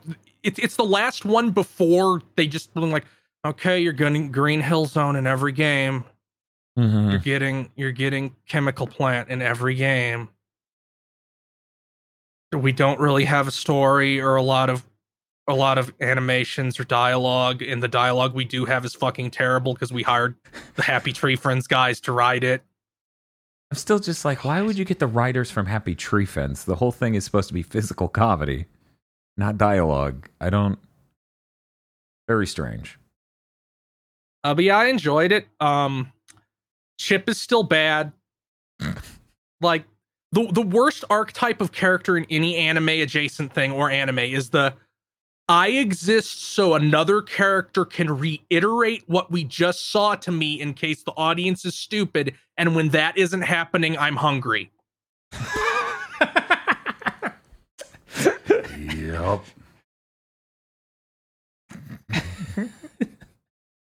Uh, Gotham Knights was so bad, I decided to try and play Arkham Knight. Okay. Uh, on the first, on the one hand, I can understand why people were annoyed with such a big focus with the Batmobile. On the other hand, the Batmobile's cool as shit and feels good to drive, so I don't care as much. Yeah, a lot of the problem with the Batmobile for me comes when it's not about driving. It just becomes ta segments that go on for way too long, which is more during the back half of the game. Uh, I do think it's really funny when the Riddler challenges involve the fucking Batmobile. Yeah, It's like, so solve my riddle, Batman. It's this race. like how much the Riddler is sanctioned off underground to make into racetracks. It's hilarious. Riddler, how much money have you been embezzling from local governments for years? Uh, I forgot the part where if you die in these games, you get the villain shit talking Batman's corpse before it respawns you, which is fantastic. Oh yeah. Especially when it's Riddler, because because one of his is like, it worked, and then he looks around and is like, of course it worked. I'm a genius after all.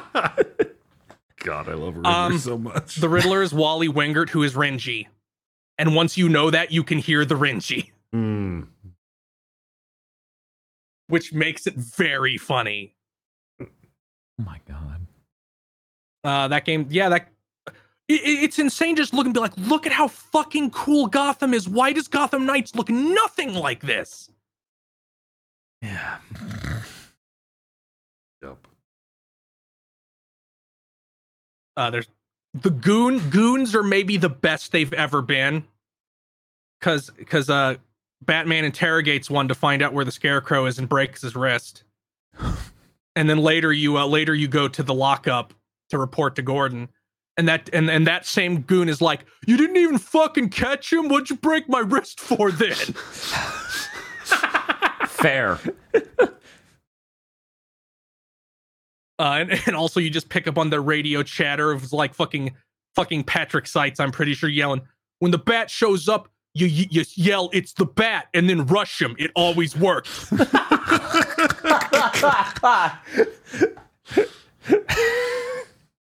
you know, when they wrote that, they went, "Okay, we've peaked. We need to go make any other game. We'll make a Superman game." And then WB went, "No." It's completely insane that very early in that game, it's like they're holding this guy hostage. Batman, you got to save him. And Batman's like, I better do four VR challenges first to ensure I know how stealth combat works. oh my god! It begins the virtuous mission. Uh, yeah, I'll probably slowly play that. That'll be more like, okay, I'm too tired to play a game I really have to pay attention to. Let's eat these eggs. Uh, lastly, I played Sonic Frontiers a bunch, a lot, 10 hours of Sonic Frontiers, in fact. Ooh. Uh, I'm not going to talk about it too much because uh, Nobody else has played it. It's good. Uh, for one, they made a Sonic that has good feeling physics. Ooh. That seemed impossible. It's been a while. I think Sonic Adventure 2 has okay feeling physics, but it's been a Yeah. while.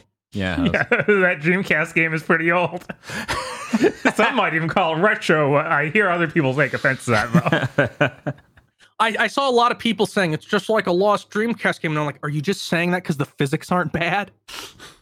I'm saying that Um, 'cause it- that, that was the last time Sonic was good. They say in between the sips of Jack Daniels. Uh, it it's open world. You know, you have lots and lots of Skittles to collect. Ooh. Um, it's like a fusion of Breath of the Wild with Odyssey, where it's like it, it it has it's like big and open and has like atmospheric music, but then there's all these little platforming challenges that give you a Skittle all over. There, there's also like What's- I'm sorry. I know I know the comparison is genuine, but I, I love the fact that, that in recent years it's like Breath of the Wild has become it's an open world game, not a slur. Yes. Uh, it, it, it even has like challenges where you, it has like small puzzles where you have to unlock more of the map because because because you unlock the map in really small chunks. Hmm. Um, and, and most of the puzzles aren't really puzzles; they're just like do this really small challenge. Oh, everything in this game happens very fast, which feels appropriate for a fucking Sonic game. You're not bogged down in one spot for very long ever. Um, I was kind of worried about the combat, but they they didn't try to make a bad action game.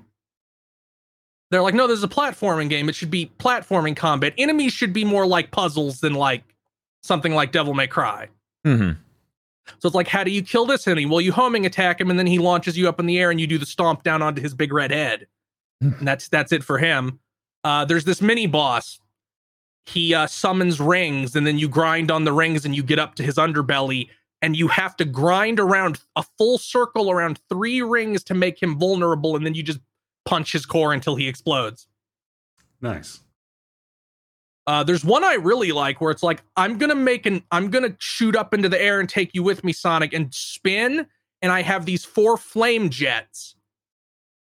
And my big move is I'll do like a vacuum that sucks you around me, which lets you homing attack me whenever you're between flame jets. So you do that, and then he, like everything, it, it feels way better. Desi- it's way better designed than I expected. And again, you can kill pretty much anything up smaller than a mini boss almost instantly.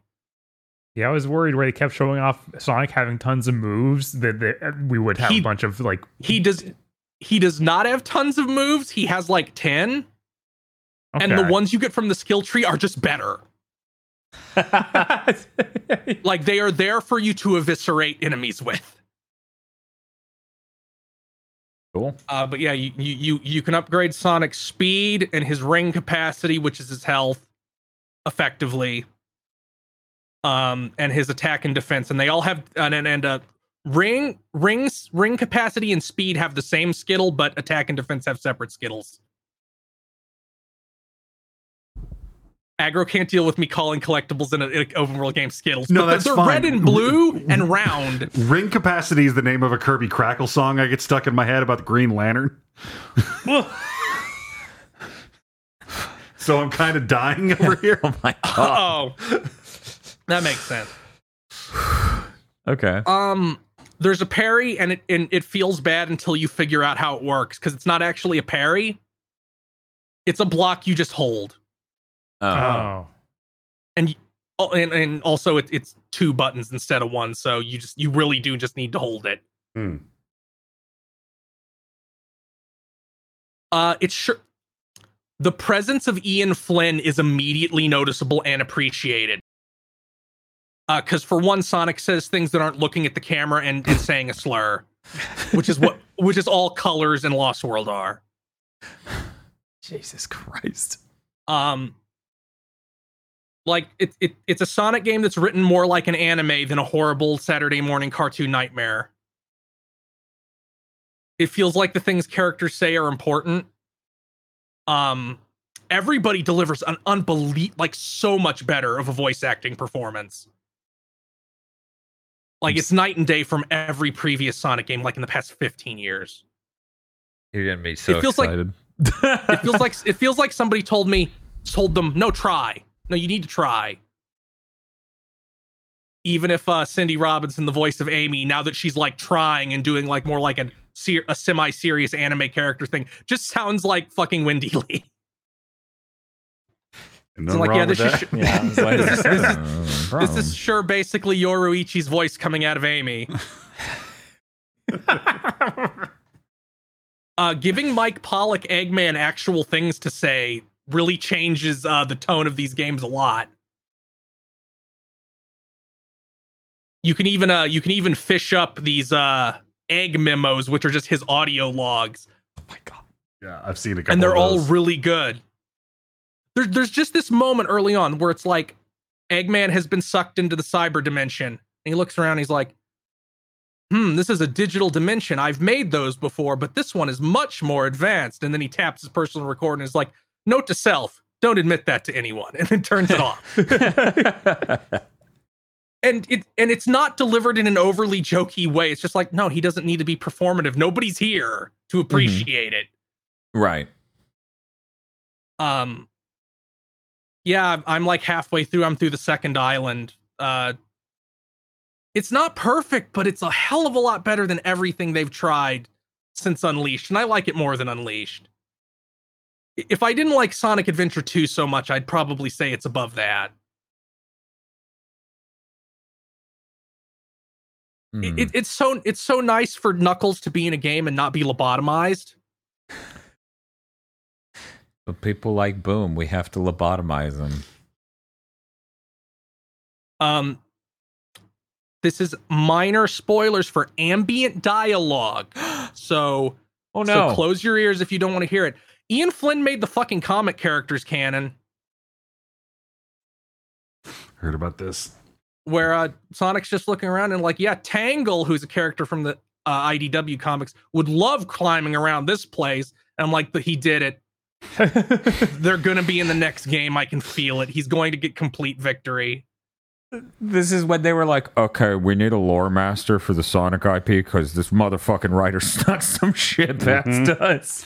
Uh, They're, they're finally just going to go full tilt in that direction. Cybershell's like, don't worry, I'll keep him. And Jack takes the job. Buckle up for the SATAM game. That has to like the SatAM characters coming back feels inevitable. Maybe not all of them, but at least Sally. That feels inevitable. Yeah, no, it. Their their effect on the franchise is never going to totally go away because like they did that Sonic Prime teaser, and everybody was like, "Why does why does alternate universe Amy have Bunnie Rabbot's limbs?" uh huh. So it, it feels like, and it's like comics where it's like no matter how hard you kill off somebody in comics, they'll just come back. Mm-hmm. I, I feel like with the Sonic games, they've done a really bad job of capitalizing on all the different venues and versions of a Sonic thing they could do. Because it feels like they've largely been doing the same thing, and then there was Boom in the corner. So them doing a SatAM Sonic game, something really tapping into that tone at very least, would give it a differentiation factor that would be awesome. Mm-hmm. That th- th- that does feel like what the next game will be more like that in tone, especially if they keep on Ian Flynn. Because saying if we're doing SATAM, give give me the Sonic RPG. I, I, I would- I, I know I would that's a terrifying pedigree, but it's like get Bioware to do it again. just No! just just don't force them to make it in four months.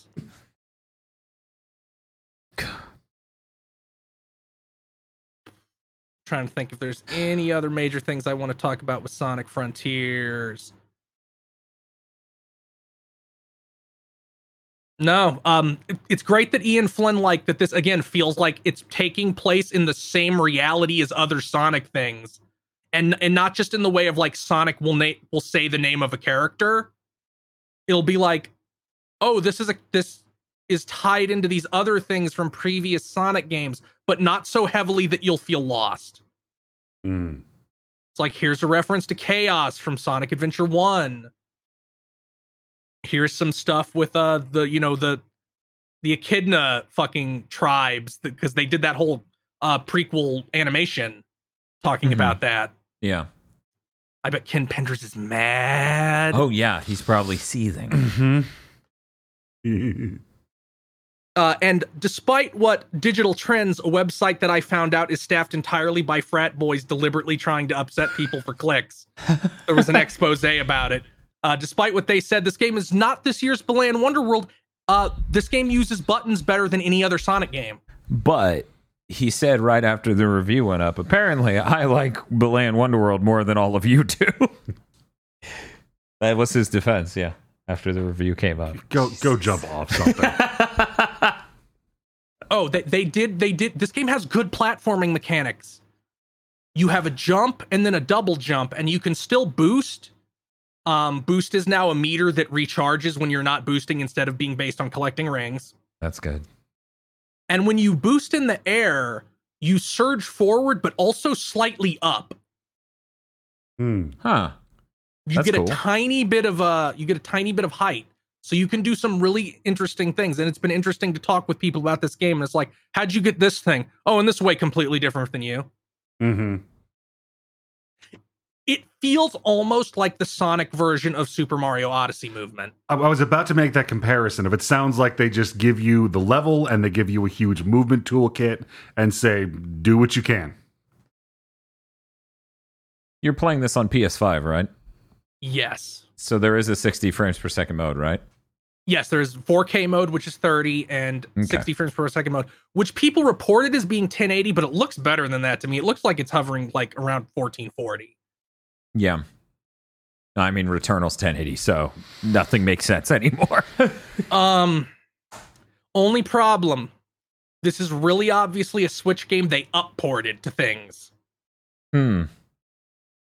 And that means there's a little like the draw distance on some things is too is too short, and like you, you really should have cranked that up for the co- big real console version. Well, obviously, I'll just get the PC version and it will be perfectly fine. Nothing bad's what- going to happen what- today. What could go wrong?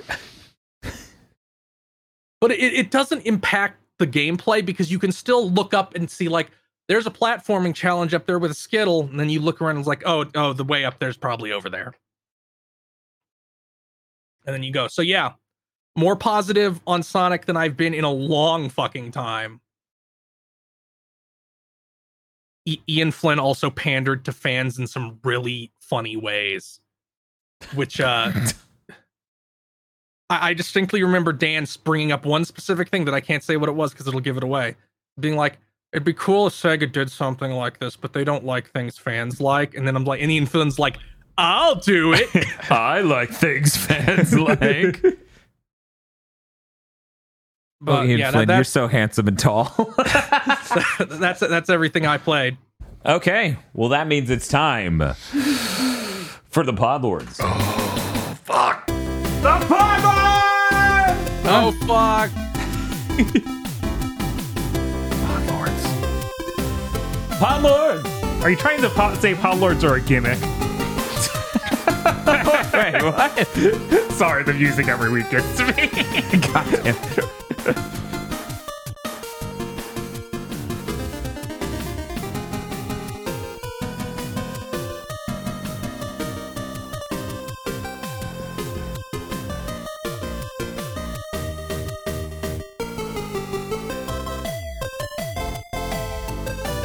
Yes, that's right. The Podlords. Bottom tech. Podlords such as E. Lee Brown. E. Brown's I mixed two fucking Podlord names. E. Lee Broyles and Corey Brown. Jesus. I got too many things going on over here at once. Anyways. Bone Appleton. Red Blaze 27. Suzu Shiro. Emperor Zero. Shibuya Gato. Rado. One and One Shades of Wonderful. Remastered. WTF Spider Man. Mr. I Like Spam. BN12. Start running!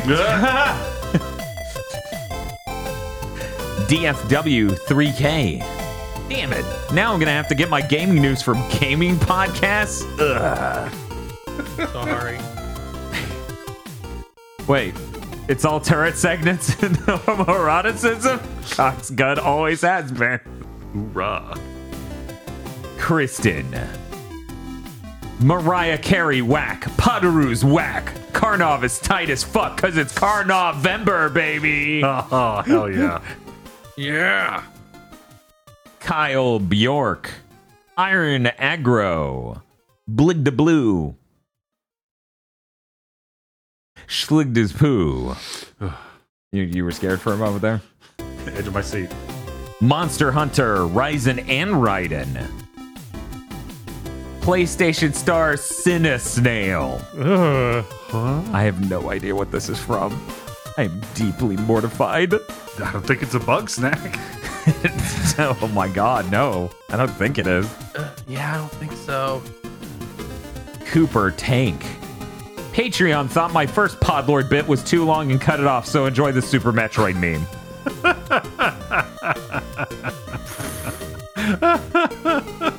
Well, that shouldn't be that funny. Sonic fans, we finally have our W. Oh, It's been 3,000 years. I was there, Gandalf. Yoji Shinkawa collabed with Magic the Gathering to make sick alternative art. I think you all should know. Indigo Sykes. Drive Typecast. Team Grass, let's fucking go. Hashtag Splatfest. Evo Lucario. A raccoon letting you know if you spoil stuff, there is no warning shot. Shinji16 is still pleading for you to check out Hyper Demon, the sequel to Devil Daggers. Also, here is another photo of Lexi. Started filling out applications, apartment applications. Help me. The Super Mim. The Hard M's job is making him do managerial work for non managerial wages, so the picture is still Kadab Hop. No.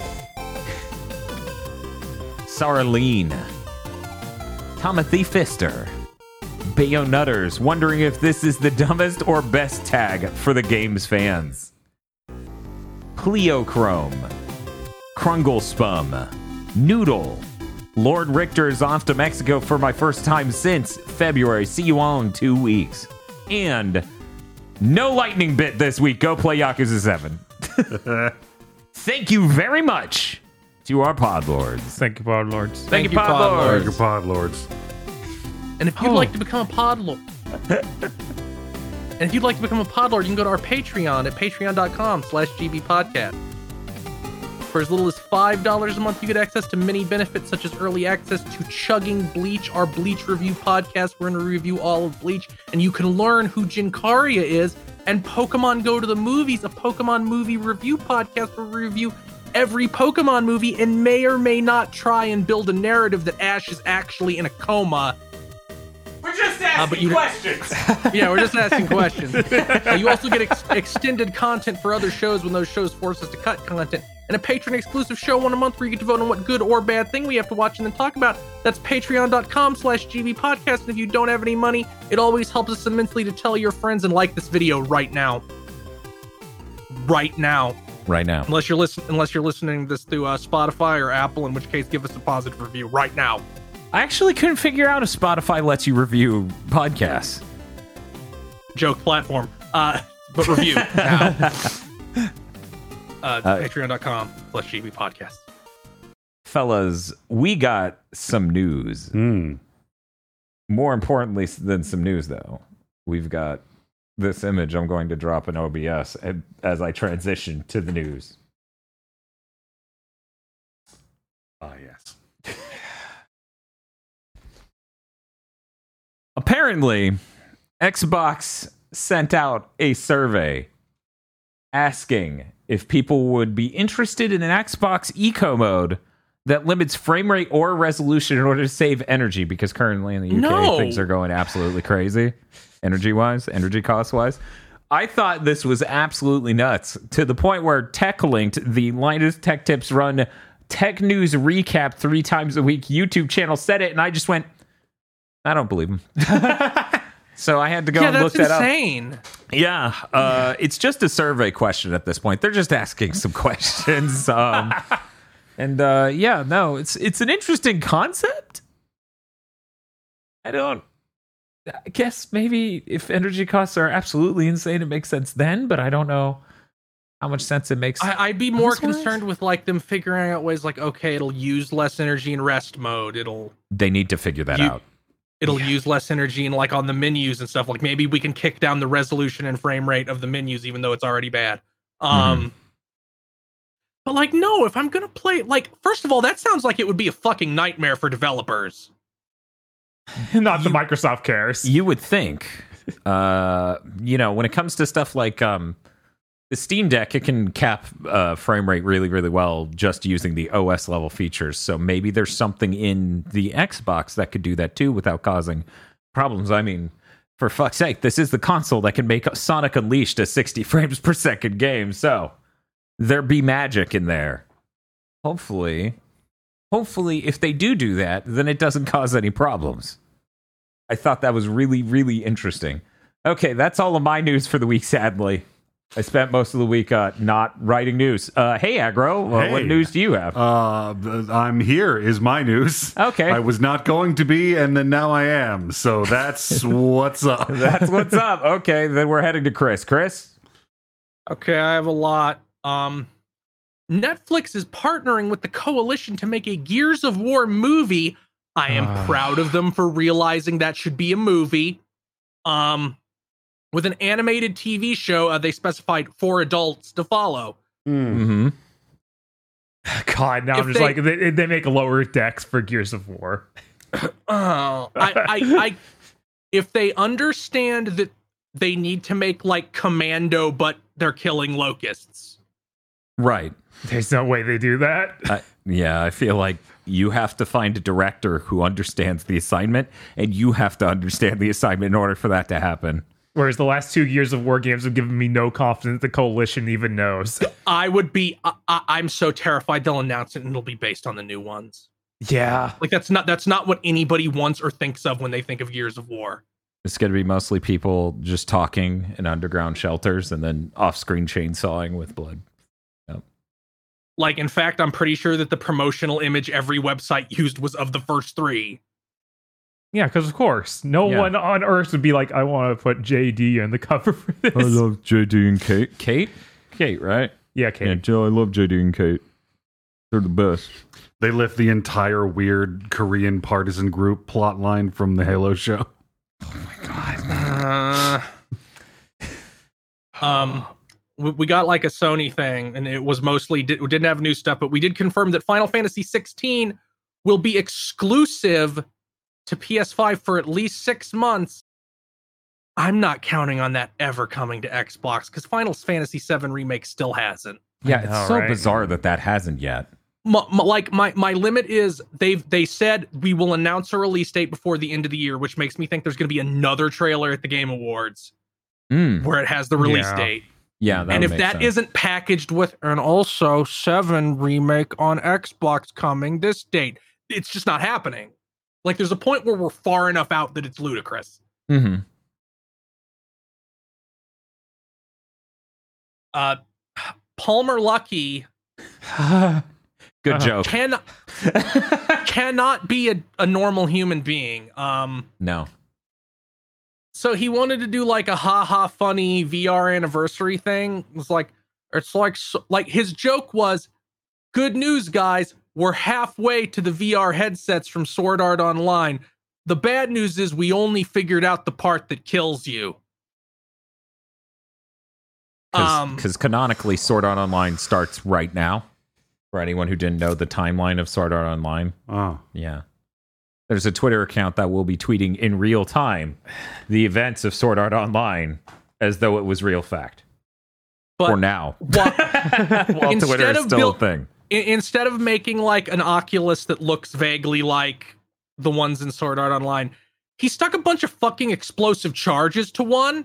And it's Mhm. like, no, it actually works if if if, if you play here. Here's the right frequency, it blows your head off. I'm like, are you a human, Palmer Luckey? No.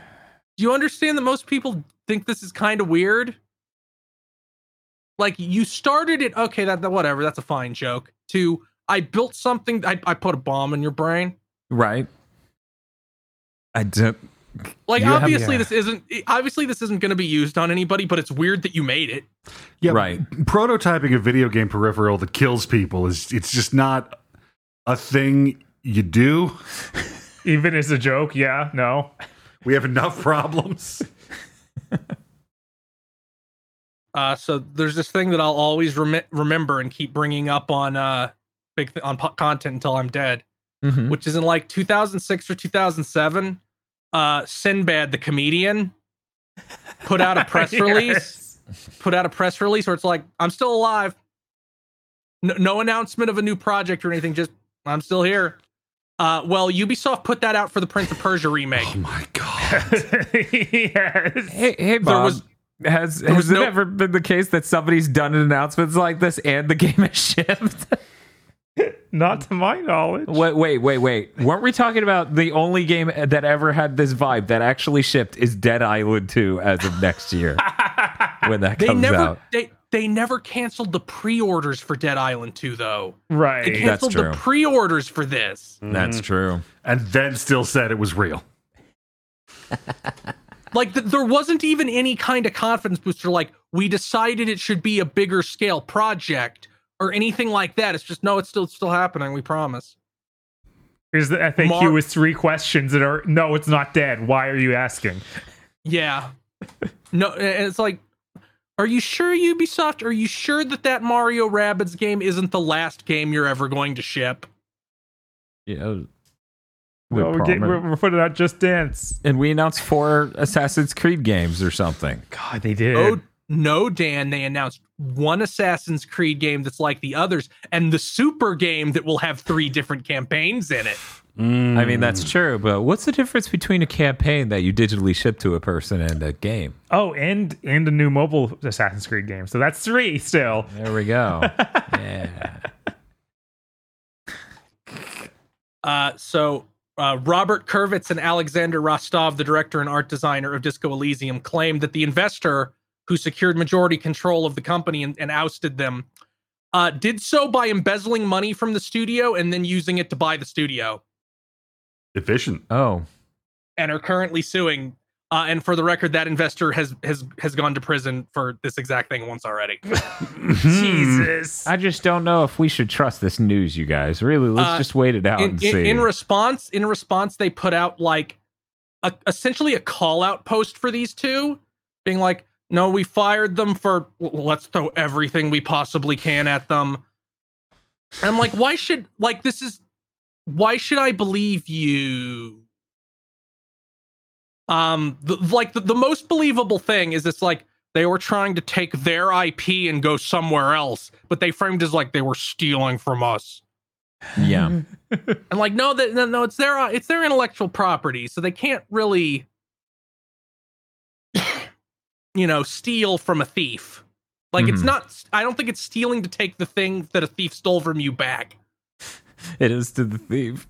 Um, the only believable thing in this is like they were dicks to work with, and they were they were like annoying perfectionists and kind of abrasive on a personal level, and I can believe that Mm-hmm. easily. But you don't get to steal their intellectual property, scam artist. I, I'm really like I'm getting sick of like the, the people use like auteur theory being like a buzzword to talk about that's nowadays is exclusively used to try and hit labor. I'm like, guys, in in a just world, the the creator would forever own their IP. So even if even if they're a dick, there's no project without them. So you either you still have to stop making this. yeah. Mm-hmm. Like there's no universe where it gets to go on without them. That's not how this works. So who know who knows what's real and what isn't? The timing is so suspect that they didn't like in my experience from looking at things like this for you know over a decade the number one thing and, and amazon and facebook and like other companies internal memos have come out saying this is exactly what they do like tactic one against labor is find a way to go after their reputation and hope that they'll get ashamed and go away. Mhm. Hmm. Mhm. Like Amazon literally got caught having internal memos of like whenever somebody tries to cause trouble on the labor front, go through all their social media to find something to hit them with. Yep. Man, I sure hope this isn't relevant to anything else we talk about in your new segment. Chris. Yeah, it's, it's Yeah. yeah, it's, it's I sure hope there isn't a case of this exact thing happening exactly as I'm saying it. But yeah, it's like even even if these accusations against them are true, it's still their IP. You still have to stop making Disco Elysium 2 without them. Like, sorry. That's that's that how it be. And it's and uh, and honestly, if you're trying to thread this needle of like they're bad, but also they should still win, it's like you're I don't know, just be less annoying. The life goals. Um, so there was like a Nintendo investor Q and A thing this week. Mhm. Uh, Shigeru Miyamoto said backwards compatibility is easier to do than ever, but Nintendo platforms have always been about playing games in a new and unique way. So we can't Mhm. say that it'll will will have a lot of backwards compatibility. People were reporting on this like it was relevant to the Switch 2, but it's not. This question was directly in the context of like, are you going to put DS games on the Switch? Are you going to put Wii U games on the Switch? And then his answer is basically, no, there's not the hardware for it. Uh, in fact, a lot of places reporting this deleted it once they were told, like, no, the context wasn't about the Switch 2. This isn't like adjusting expectations for that platform. Because Nintendo has generally been really good about backwards compatibility when there isn't a physical obstacle to it Right. Mhm. Like the Game Boy Advance played Game Boy games. The DS had a Game Boy Advance slot on it, Yeah. which is a lot. Uh, you know, the GameCube to the Wii, and then the Wii to the Wii U, which Mhm. the Wii U couldn't do GameCube games for no other reason than Nintendo seemed to decide they didn't want it to. Yeah, I have no idea. But yeah, they're, they're a lot better. They're better about it than Microsoft or Sony on a macro level.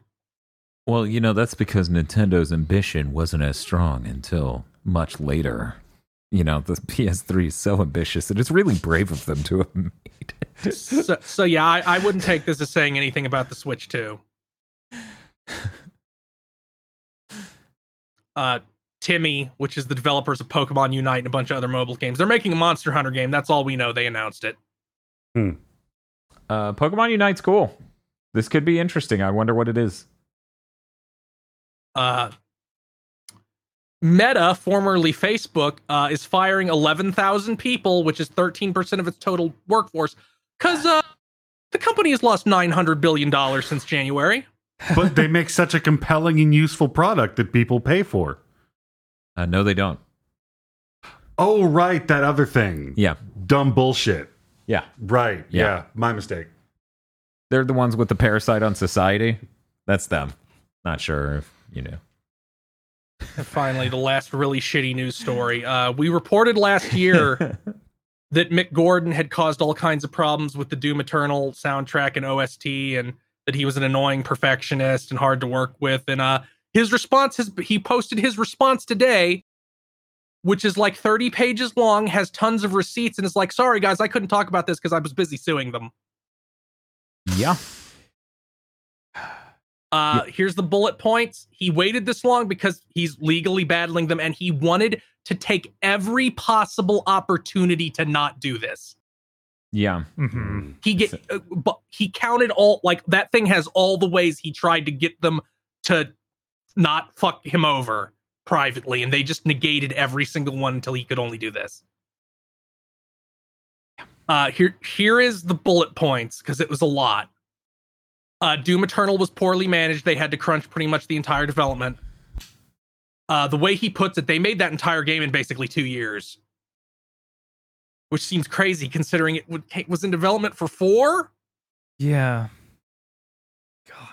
Uh, Gordon was contracted to produce roughly 140 minutes of music and was to be paid for any music he created that was used. So basically, if he if he turns in a song and and they go no this isn't what this isn't the kind of thing we need he doesn't have to be paid for it unless they use it somehow.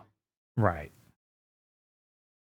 Um, almost everything he produced was used, including music they directed.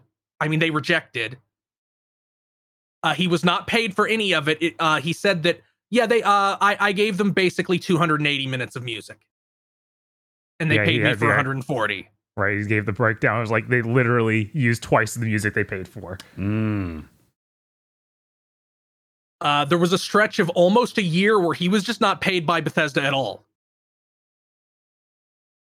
They're like, no, it's not time to pay you yet. And he's like, well, I need to live. And they Yeah, like, well, I if you don't finish, they- well, you won't get anything.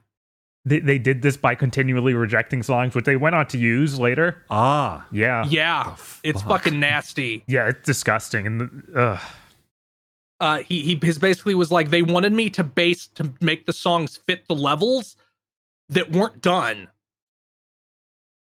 And I was like, give me the descriptions of the levels and like the concept art and stuff. And they were like, no. So a real fucking conundrum. Yup. Uh, one of the things that uh, the uh, Marty Staten is that his fucking name? I believe that's right. Uh, uh, uh Mar- he said that uh, the the Doom Eternal OST Oh. Stratton Marty Stratton. Yeah, that's it. uh the Doom Eternal OST being delayed was because of him, and he's like, I didn't fuck wasn't fucking contracted to work on that until after it was delayed internally. After he had We- been trying for six months to get them to make a contract for him to work on the OST. Yes, mm-hmm. he said like the moment they announced that OST, I was like, guys, if you want me to work on this, we need to get a contract going now. And Marty Stratton was like, no, don't fucking worry about it. That's a distraction. Meanwhile, Mick Gordon's like, you're selling pre-orders for a thing that doesn't exist yet. That's kind of against the law. You we need to like get this moving. And then Marty Stratton just said no, no, no until until the game was out. Uh Mm. Marty Stratton just libeled him openly. Uh, and when he tried to, you know, work this out, Bethesda was like, "We'll give you some money if you never go against our story ever.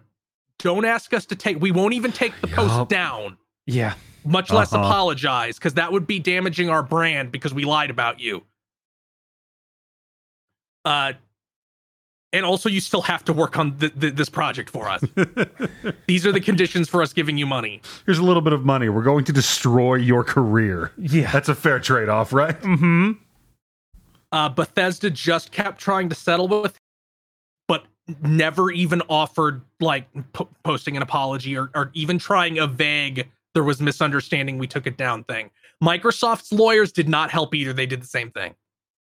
Yeah, because this whole thing was going on throughout these last two years. Mm-hmm. So obviously the management swift shifted over there, and that didn't fix anything. Mm-hmm. You don't say. right? It's like, whoa, Whoa, the but I corporate thought buyout Micros- didn't. Microsoft buying the place makes all of the problems go away. But that was supposed to happen. Jesus Christ. But yeah, this So, really, yeah, this, this- article really portrays Marty as horrible. Like the, it sounds like This the is- entire project was managed as badly as is Mick Gordon was. Yeah, this was this was despicable. Um, he has he like he has he has a timeline. If Mick Gordon would have to be like fucking Moriarty levels of mastermind to fabricate all this. It's Hmm. just not. It's just not remotely possible. And, and, you know, there's the Occam's razor. Who's more likely to be who? What's more likely to be true? Mick Gordon is a weird asshole who makes things harder for no reason, or a giant project at a company was mismanaged. Who can say? It's impossible to tell. Yeah, the um, equally likelihood here. Absolutely. So yeah, I have. I had pretty moderate things to say when this first came up, where I was like, yeah, I can see how somebody who's absolutely super talented and a perfectionist could end up behind schedule. Mhm. And I was like, pretty in between, where I'm just like, I, I feel like you should have delayed the OST. I feel like you should understand this process takes time and a lot more time for it in the production. And then this comes out, and I feel bad for even saying something that moderate. right? Yeah. It's like I, I don't know how Bethesda even fixes this beyond giving him a big chunk of money, apologizing, and firing Marty Stratton. Like he, he can't keep working for them. You say that. And- and- You say that. I, I- yeah, but but it, th- now it's going to cause problems down the line. Like if you're a freelancer, why are you? Why would you fucking work for id now? it's almost like they would have to hire an in-house composer who would be um most likely not the best candidate because they wouldn't continue to work freelance. A lot of super talented composers are freelance ones. Um And that this is a big problem for a company owned by Microsoft who wants everybody to be freelance. Yeah, they want contract everything, which I still think that alone should piss off anyone who understands what those words means. However, no one seems to act that way. And whenever it comes out, well, Microsoft has a culture that's very contracted labor oriented. I'm like, yeah, that's um culture. Fuck off. that's their culture. You can't it's question our their corporate culture. Go fuck yourself, first of all. Our corporate culture was to mug that old lady on her way out of the store. You can't complain about this. This is corporate culture. Uh, so so to take that to the extent of like they're going to start morphing possibly these other studios to be that way. Who knows actually? But I I think they're gonna they're probably gonna keep Marty. They're probably gonna keep Marty and just try to get an in-house composer just to have one less loose thread. I I honestly wonder if they're even going to respond. Yeah, it's been several days and there's been no. it's just been silent. They'll they'll respond when they lose the lawsuit and have to pay money. I don't think this is an out of court settlement anymore, but maybe it will be, and that'll be very funny because you'll know what that meant. I mean, it, it- I, I bet that Mick Gordon would still settle out of court. All they'd have to do is say, "We did a public apology and took that post down." I bet he would be fine with that, and the money he was owed, of course, obviously. I feel like if they were the type of people at that point in time, who knows about now, who would have gotten an out of court settlement, who would have been okay with that, then they are also the sort of people who would have who, who would who would they would have done that at any point before now, right? Because that whole dissertation or whatever you want to call it, uh, basically has all these steps where they could have. All these steps where they could have improved the Yes, situation. there's, there's like ten. It, I think there could still be something because they kept doing all this, the delay yeah. tactics and delay tactics and everything to try and prevent this exact situation. But now that the situation's actually here, maybe they'll try and fix it. Hmm. Like now that there's actually been the incident that they- they were trying to delay for two years straight. Yeah, like how like Marty Stratton can't come out on stage at a Bethesda event now. he can. I mean, he can, but people people will you know have him photoshopped walking into a child brothel in like 15 minutes. I mean, they're Bethesda. They've they'll just come out and reiterate like we invented video games, and you should all be grateful for the fact we exist. Oh man, remember those? Those were good. But they got absorbed into the Microsoft E3 weirdness, so now it's just some shitty weird hybrid between the two of their approaches. Mm-hmm. ah, yeah, this sucks. Yeah. And I feel bad for him. Obvious.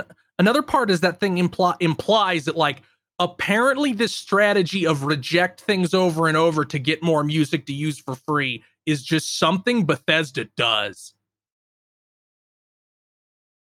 So who knows how many less prolific composers who did do not have the social capital to do something like this got fucked. Mm-hmm. That's horrible. yeah. Man, corporations. God. I mean, even in this, it's like, yeah, I produced the whole soundtrack they didn't pay me for a use. And then later they released it without paying me. Yeah. God. Yeah. Uh, I This produced a song a that was a nightmare. remix that was a remix of a Doom 2 song. Not only did they not pay me, they didn't credit Bobby Prince, whose music I remixed for this song. Cool. Instead, they credited this audio engineer who sucks.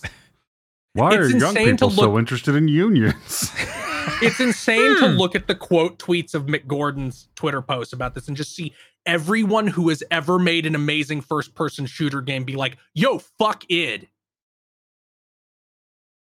It's like, oh, there's George Broussard. There's there's this guy. There's this guy.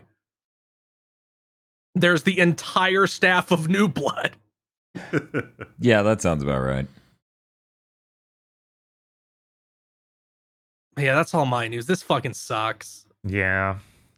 Yep. And that means we're moving on to Bob's news. All right. I just feel so bad for Marty.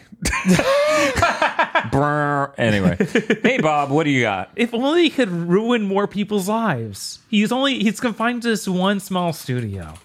You know, if he was just over an even bigger studio, he could ruin more lives. If they just let if they just let Microsoft buy Activision, we could put him over many more people's lives to ruin. You know, Raven hasn't had it bad enough.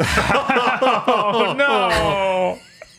We could make things so much worse. They're just bleeding out in the corner. And you're like, what if we shoot him more? What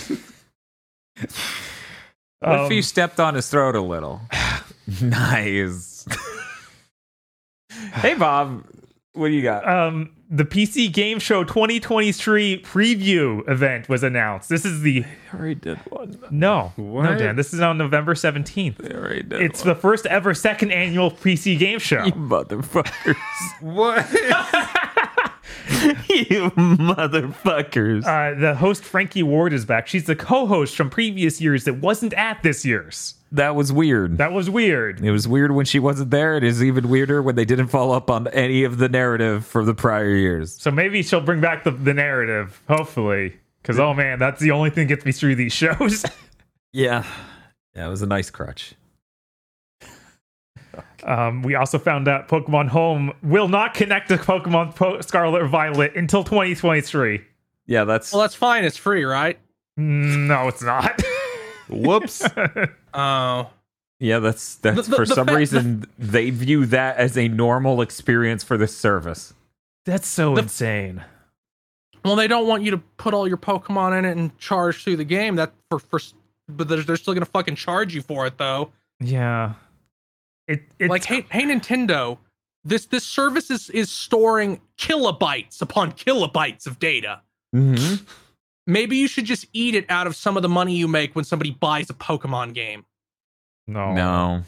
Yeah, I don't know. For them, they just seem to think this is normal and nothing's weird about this. And it's like, no, I if I have a fucking bank or home full of Pokemon, I probably want them to come over to the new game and have a fun adventure with me, not, you know, be stuck in there. Yeah, it's so crazy. I thought the whole idea was, oh, I have this Pokemon I've been carrying through all the gens. I want to have him when I go through this new gen. Not, well, six months later when I'm done playing the game, I can then have him. Right? It's like, what's the point? Yeah. Oh man, it's it's it sucks, and I don't know why they think that's normal. Yeah, Because yeah. that's the number one problem. I don't think it's a technological problem. I don't think it's any other sort of problem. I think they just think, well, the ideal experience is that it's not there for six months. like I gave them a pass on Arceus because it's a weird, different game. Was completely not a typical Pokemon, But they also did it for Brilliant Diamond Shining Pearl. which was not acceptable. Yeah, no. yeah. So it it's crazy. I don't know what they're thinking. Fucking nuts. Anyways. Yeah, my next thing EA is retiring the Project Car series. This means that One time a neighbor hit my car and I retired his dog. Like, what Yeah, the fuck is that phrasing? What the fuck is that phrasing? Yeah, they think that Don't they, worry, guys. We put the car series in a fucking home. what the fuck? they say that they'll move affected staff to suitable roles where it's possible. I'm like, oh my god, this is and th- just so people know what's going on. Developer Slightly Mad Studios made this game, and then they were acquired in 2019 by Codemasters. Oh. And then in 2021, last year, uh, Codemasters were acquired by EA. Oh.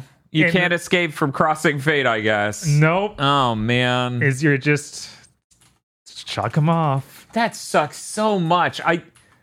Mm, I hate this. Yeah, I hate this so much. They e- EA even made statements when acquiring this, like see, talking about the possible expansion of their racing games, and it's like, oh, I guess that means you're just going to annihilate these for no reason. Yeah.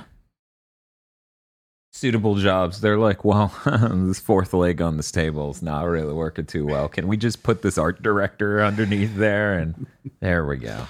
Can we can we force these people to make Forza cars somehow? Yay. Need Why are you making is also Microsoft EA, Forza? right? Uh, Yes. Need for Speed, yes. that that makes sense because the because the, the wasn't the last thing a fucking mobile game, and then Project Car, the like the last one was before they even got bought. Are you talking about Project Cars or Need for Speed? Because we have a Need for Speed in one month. Yeah, yes, I know. I'm saying the last real Project Cars game was 2020. Uh, something like that. Yeah, I And think it then was they- 2020. and then so so before EA acquired them, so obvious like we already have a racing game thing. Shut it down. Why'd we buy you? We don't know. Yeah. Right? Yeah, these so co- more corporate consolidations are in fact bad. Whoa! Surprise! Shock! For for the people who have Xbox brain damage in the audience, no, we're upset about a consolidation that isn't involving Microsoft. Please write this down on your note card so you can look Look- at it and remind yourself, oh, they don't just specifically hate Xbox. They uh as it turns out like human rights and things not being conglomerated. Literally, fucking weird I, am thing. I'm pretty sure all Codemasters makes his racing games. So why'd they buy them? I don't know. That's part of what's so upsetting about this. Yeah, because it's like they're going to go down this road of literally just shutting down all their other racing games because they're like, uh, we, we don't want to compete with ourselves. I don't, yeah, yeah. Who knows if how long code Codemasters last? I don't think that grid game they released did very well. The one after Yeah, EA E- acquired them. Mm. EA just this has always been their thing, and they stopped for a little while, so people forgot. Hmm. okay, moving on. There's a rumor that Uh-huh. there's an uh, Horizon is in Horizon Zero Dawn, not not the cars. Okay, Uh, there- there's an MMO RPG in production over at NCSoft. that's weird. Yeah, That is weird. That's weird. We can all agree on that, Bob. yeah, that's weird. Okay, It's Chris? absolutely weird. Yeah, that's But at the same time, it ties more into Sony's lost their minds. and, and, like all we can make is Horizon. We have Yeah, three different ones in development. it, it, it sounds like Jim Ryan's just fucking crazy and is like the things that were really popular on PS3 4, that's all we can do forever. Also, also, Bob, if this thing's true, that makes four. Oh, Because there's the VR one, there's the obvious sequel they lead into in Forbidden West. Then Uh-huh. there's um this, and, then, there's the multiplayer, thing. God, Holy stop. shit! They can make Unless- something else, please. That's so much of one IP. That makes The Last of Us blush. Unless this is just like one of those things like this will only really be available in China. It's some weird thing that's also on mobile phones because their consoles don't do very good there. Oh yeah, maybe. Hmm. But yeah, and NCSoft is Korean. They're the people who do Guild Wars. Yes, Mhm. Oh yeah, that's right. it, it's it better just be a skin of Guild Wars. I better play this game and lose my mind as I'm like they But, tricked well, me. well, well, NCSoft doesn't make Guild Wars. Arena so- ArenaNet makes Guild Wars. Yeah. Okay, yeah. So I imagine this would be made. This would be made by the same people who make like Aion and Blade and Soul. Great. I'm, no, I'm just imagining a, a version of Horizon filled with like more anime-like characters you see in those games, hmm which is really funny. The best Mhm. thing since uh, she showed up in Genshin Impact. yes. And still doesn't have her other shit, by the way. No, I have no idea what's with yeah, that. That's dire. Um, Nintendo in DeNA, that's D E N A. So it's really it's DNA, but they're, they're a mobile game company that Nintendo has worked on, worked with a lot for their mobile games like Mario Run and a bunch of them. Mm-hmm. Uh, they're doing a joint venture company called Nintendo Systems. Least Googleable thing ever. right? Their goal is to strengthen the digitalization of Nintendo's businesses and create a value-added services. Tax shelter. How can, Yeah. we, how can we add Pokemon Go, Pokemon Home to every franchise we have? Right. Take your Mario from Odyssey to Odyssey 2 using Mario Bench. Bench your Mario and then unbench him in the new game. Three months after the new game comes out. God. Remember the bench is first in, last out. Oh my God. Okay. Uh, and I guess you're finishing out with the Nindy World Showcase. yes, I have. I took a few notes during this. Okay. This is by no means everything in the show. I only picked up things that I was like, this looks neat. Didn't All right. we had one of these. Yeah, it happened yesterday. Hmm. Uh, first one, Have a Nice Death. Uh, it comes out March 22nd next year. It visually looks kind of like Hollow Knight, and but unfortunately, it's a roguelike, which was Okay. a downer after I heard that. But you play as like a little Des who kind of reminds me of Death Jr. with Sice. maybe because I'm damaged, maybe because they're damaged. I don't know. No, that's the first thing I thought of also. that and then the Bount Arc. Uh, so this could be neat. next one, Pepper Grinder. This looked really good. It comes out next year. It's brought over by, uh, or it's published by Devolver Digital. It's a 2D drill-based platformer. So you're literally like plays this little character holding a drill who can drill into the ground, and they do puzzles based on drilling around the environment. So it kind of is like Drill mm-hmm. Dozer, but has way more And like Pepper is involved somehow. the, Look. the planet is made of pepper. I don't know. look. Maybe, maybe, maybe the main character is Pepper Ann, and it's a grind, I I, I fit like maybe like MMO grind. Hmm. Like you're doing the same shit over and over Oh. to level up. I just viewed it as a pepper grinder being used as like slang for a drill in some way. Is that a Hmm. is that a thing you've encountered before? I feel like it is, but maybe not.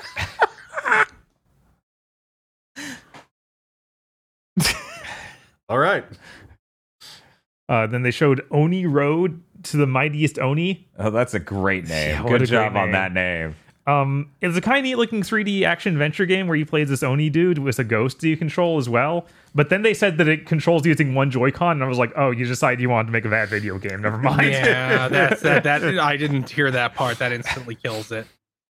That's really Remember, weird. um, remember Opoona? No. no. That is the Wii RPG that they were like, you only control it using the nunchuck. But you have to connect that to the Wii remote. Yes, but it only uses the nunchuck. I remember that gimmick. I've never heard of this. This is insane. Uh, every time somebody you, like you, you use it with half a Joy-Con, I just keep thinking of playing Ikaruga on the Switch with you know the Joy-Con still hooked into the thing. You're just holding the Switch tall ways. God. and then the thing snaps. Yeah, absolutely. They also announced Rogue Legacy 2 is out now on Switch. So that just that just came out. So that means it's out on everything but PlayStation for anyone who's curious. yes. Man, Crazy. when did it? When did it in early access? This summer? Uh, it ended early access on PC back in April-ish. Oh, okay. so Uh, it, in- it, it came out on early access last summer. No, no, no, no. Uh, that that game launched this year. So, it, but it must be out of early access if it's on the Switch. Yes, it is out. It came out of early access and launched in April and came out on Xbox simultaneously. Okay. When did it come out early access? Like when did it enter early access for There you we to go. buy it? Um, a while ago. That was late last year, August probably. Okay. Yeah, Man, that was a pretty quick turnaround. I expected like a year and a half. Right. same. Uh, and the last thing they end the show on was A Little to the Left. It's also out today for Switch. It's a weird puzzle game where you just organize things in your house. Like it's all 2D and you're like organizing, say, a drawer of of spices or something like that. And you're just trying to make them look neat. Yeah, we we Ah, saw yes, this. This chair looks good here. We saw we saw this during the summer of gaming. It is the OCD simulator. Yes. Uh, where it's like, oh, these keys are of various sizes. I need to arrange them. These books are of Oh various yeah, sizes. that thing. and, and then a cat will come up and mess it up. No, Luca, no. yes. And then one of the guys who's working on it is named Luca. Oh, I was No like, way. is this the same person? Mm, I named my cat after me. That's psychotic. that's a pretty boss move, actually. Hello, little Wait, aggro. Maybe I shouldn't be enthusiastic about things that just got called psychotic. yeah, that's that's a pretty bad move. But that's all my news. That is all the news we thought was fit to write into this document upon our own free time this week. oh yeah, there was one other thing. Oh fuck. Oh, just one more thing. uh, uh, Kojima during his podcast apparently said that many people have come up trying to acquire his company. He's always like, "I'm no, I'm never doing it. I want to work on what I want to work on. I don't want to be owned by any of these groups." I mean, yeah, that's fucking Kojima. How did they think that was gonna go? I'm surprised anybody even tries because it's like, you know, if you piss him off, he'll just do this again. Like you can't, you can't Right. win. Yeah. Call back when I'm broke, bitch. yeah, no, I feel like Microsoft would absolutely make that mistake though.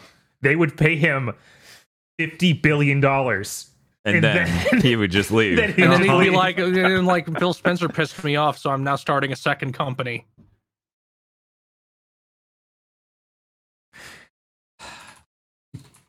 Microsoft's like, we own the name Kojima Productions, so you can't call it that.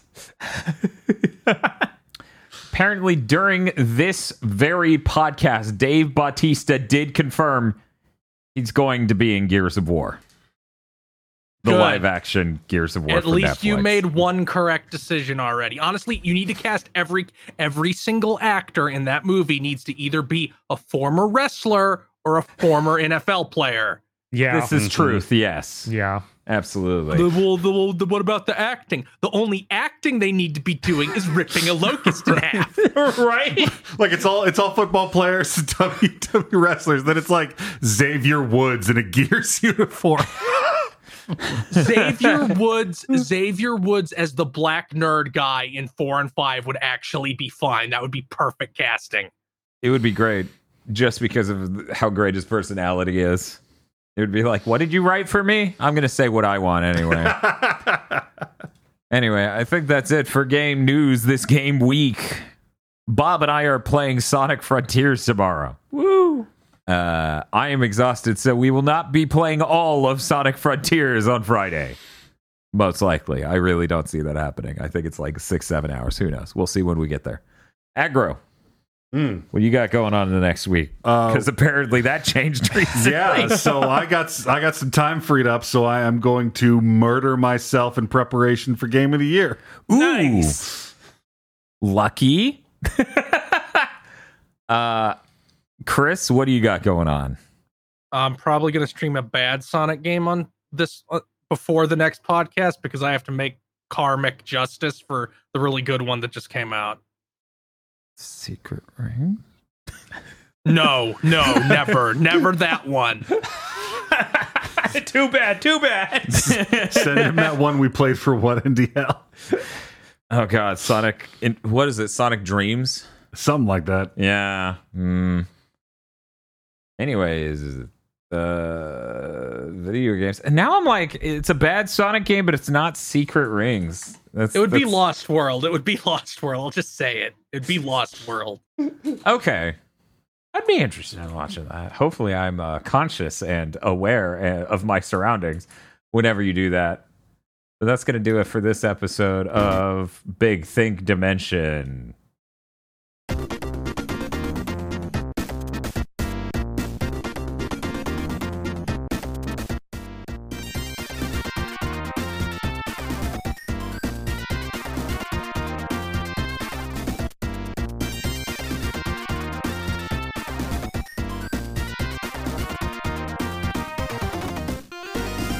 You very much for listening to this episode of Big Think Dimension. Podcasts such as these are only possible thanks to your support over on patreon.com slash GB Podcast, where you can get early access to our various series like Pokemon Go to the Movies, Chugging Bleach, and more. Head on over there to support us now, if you can.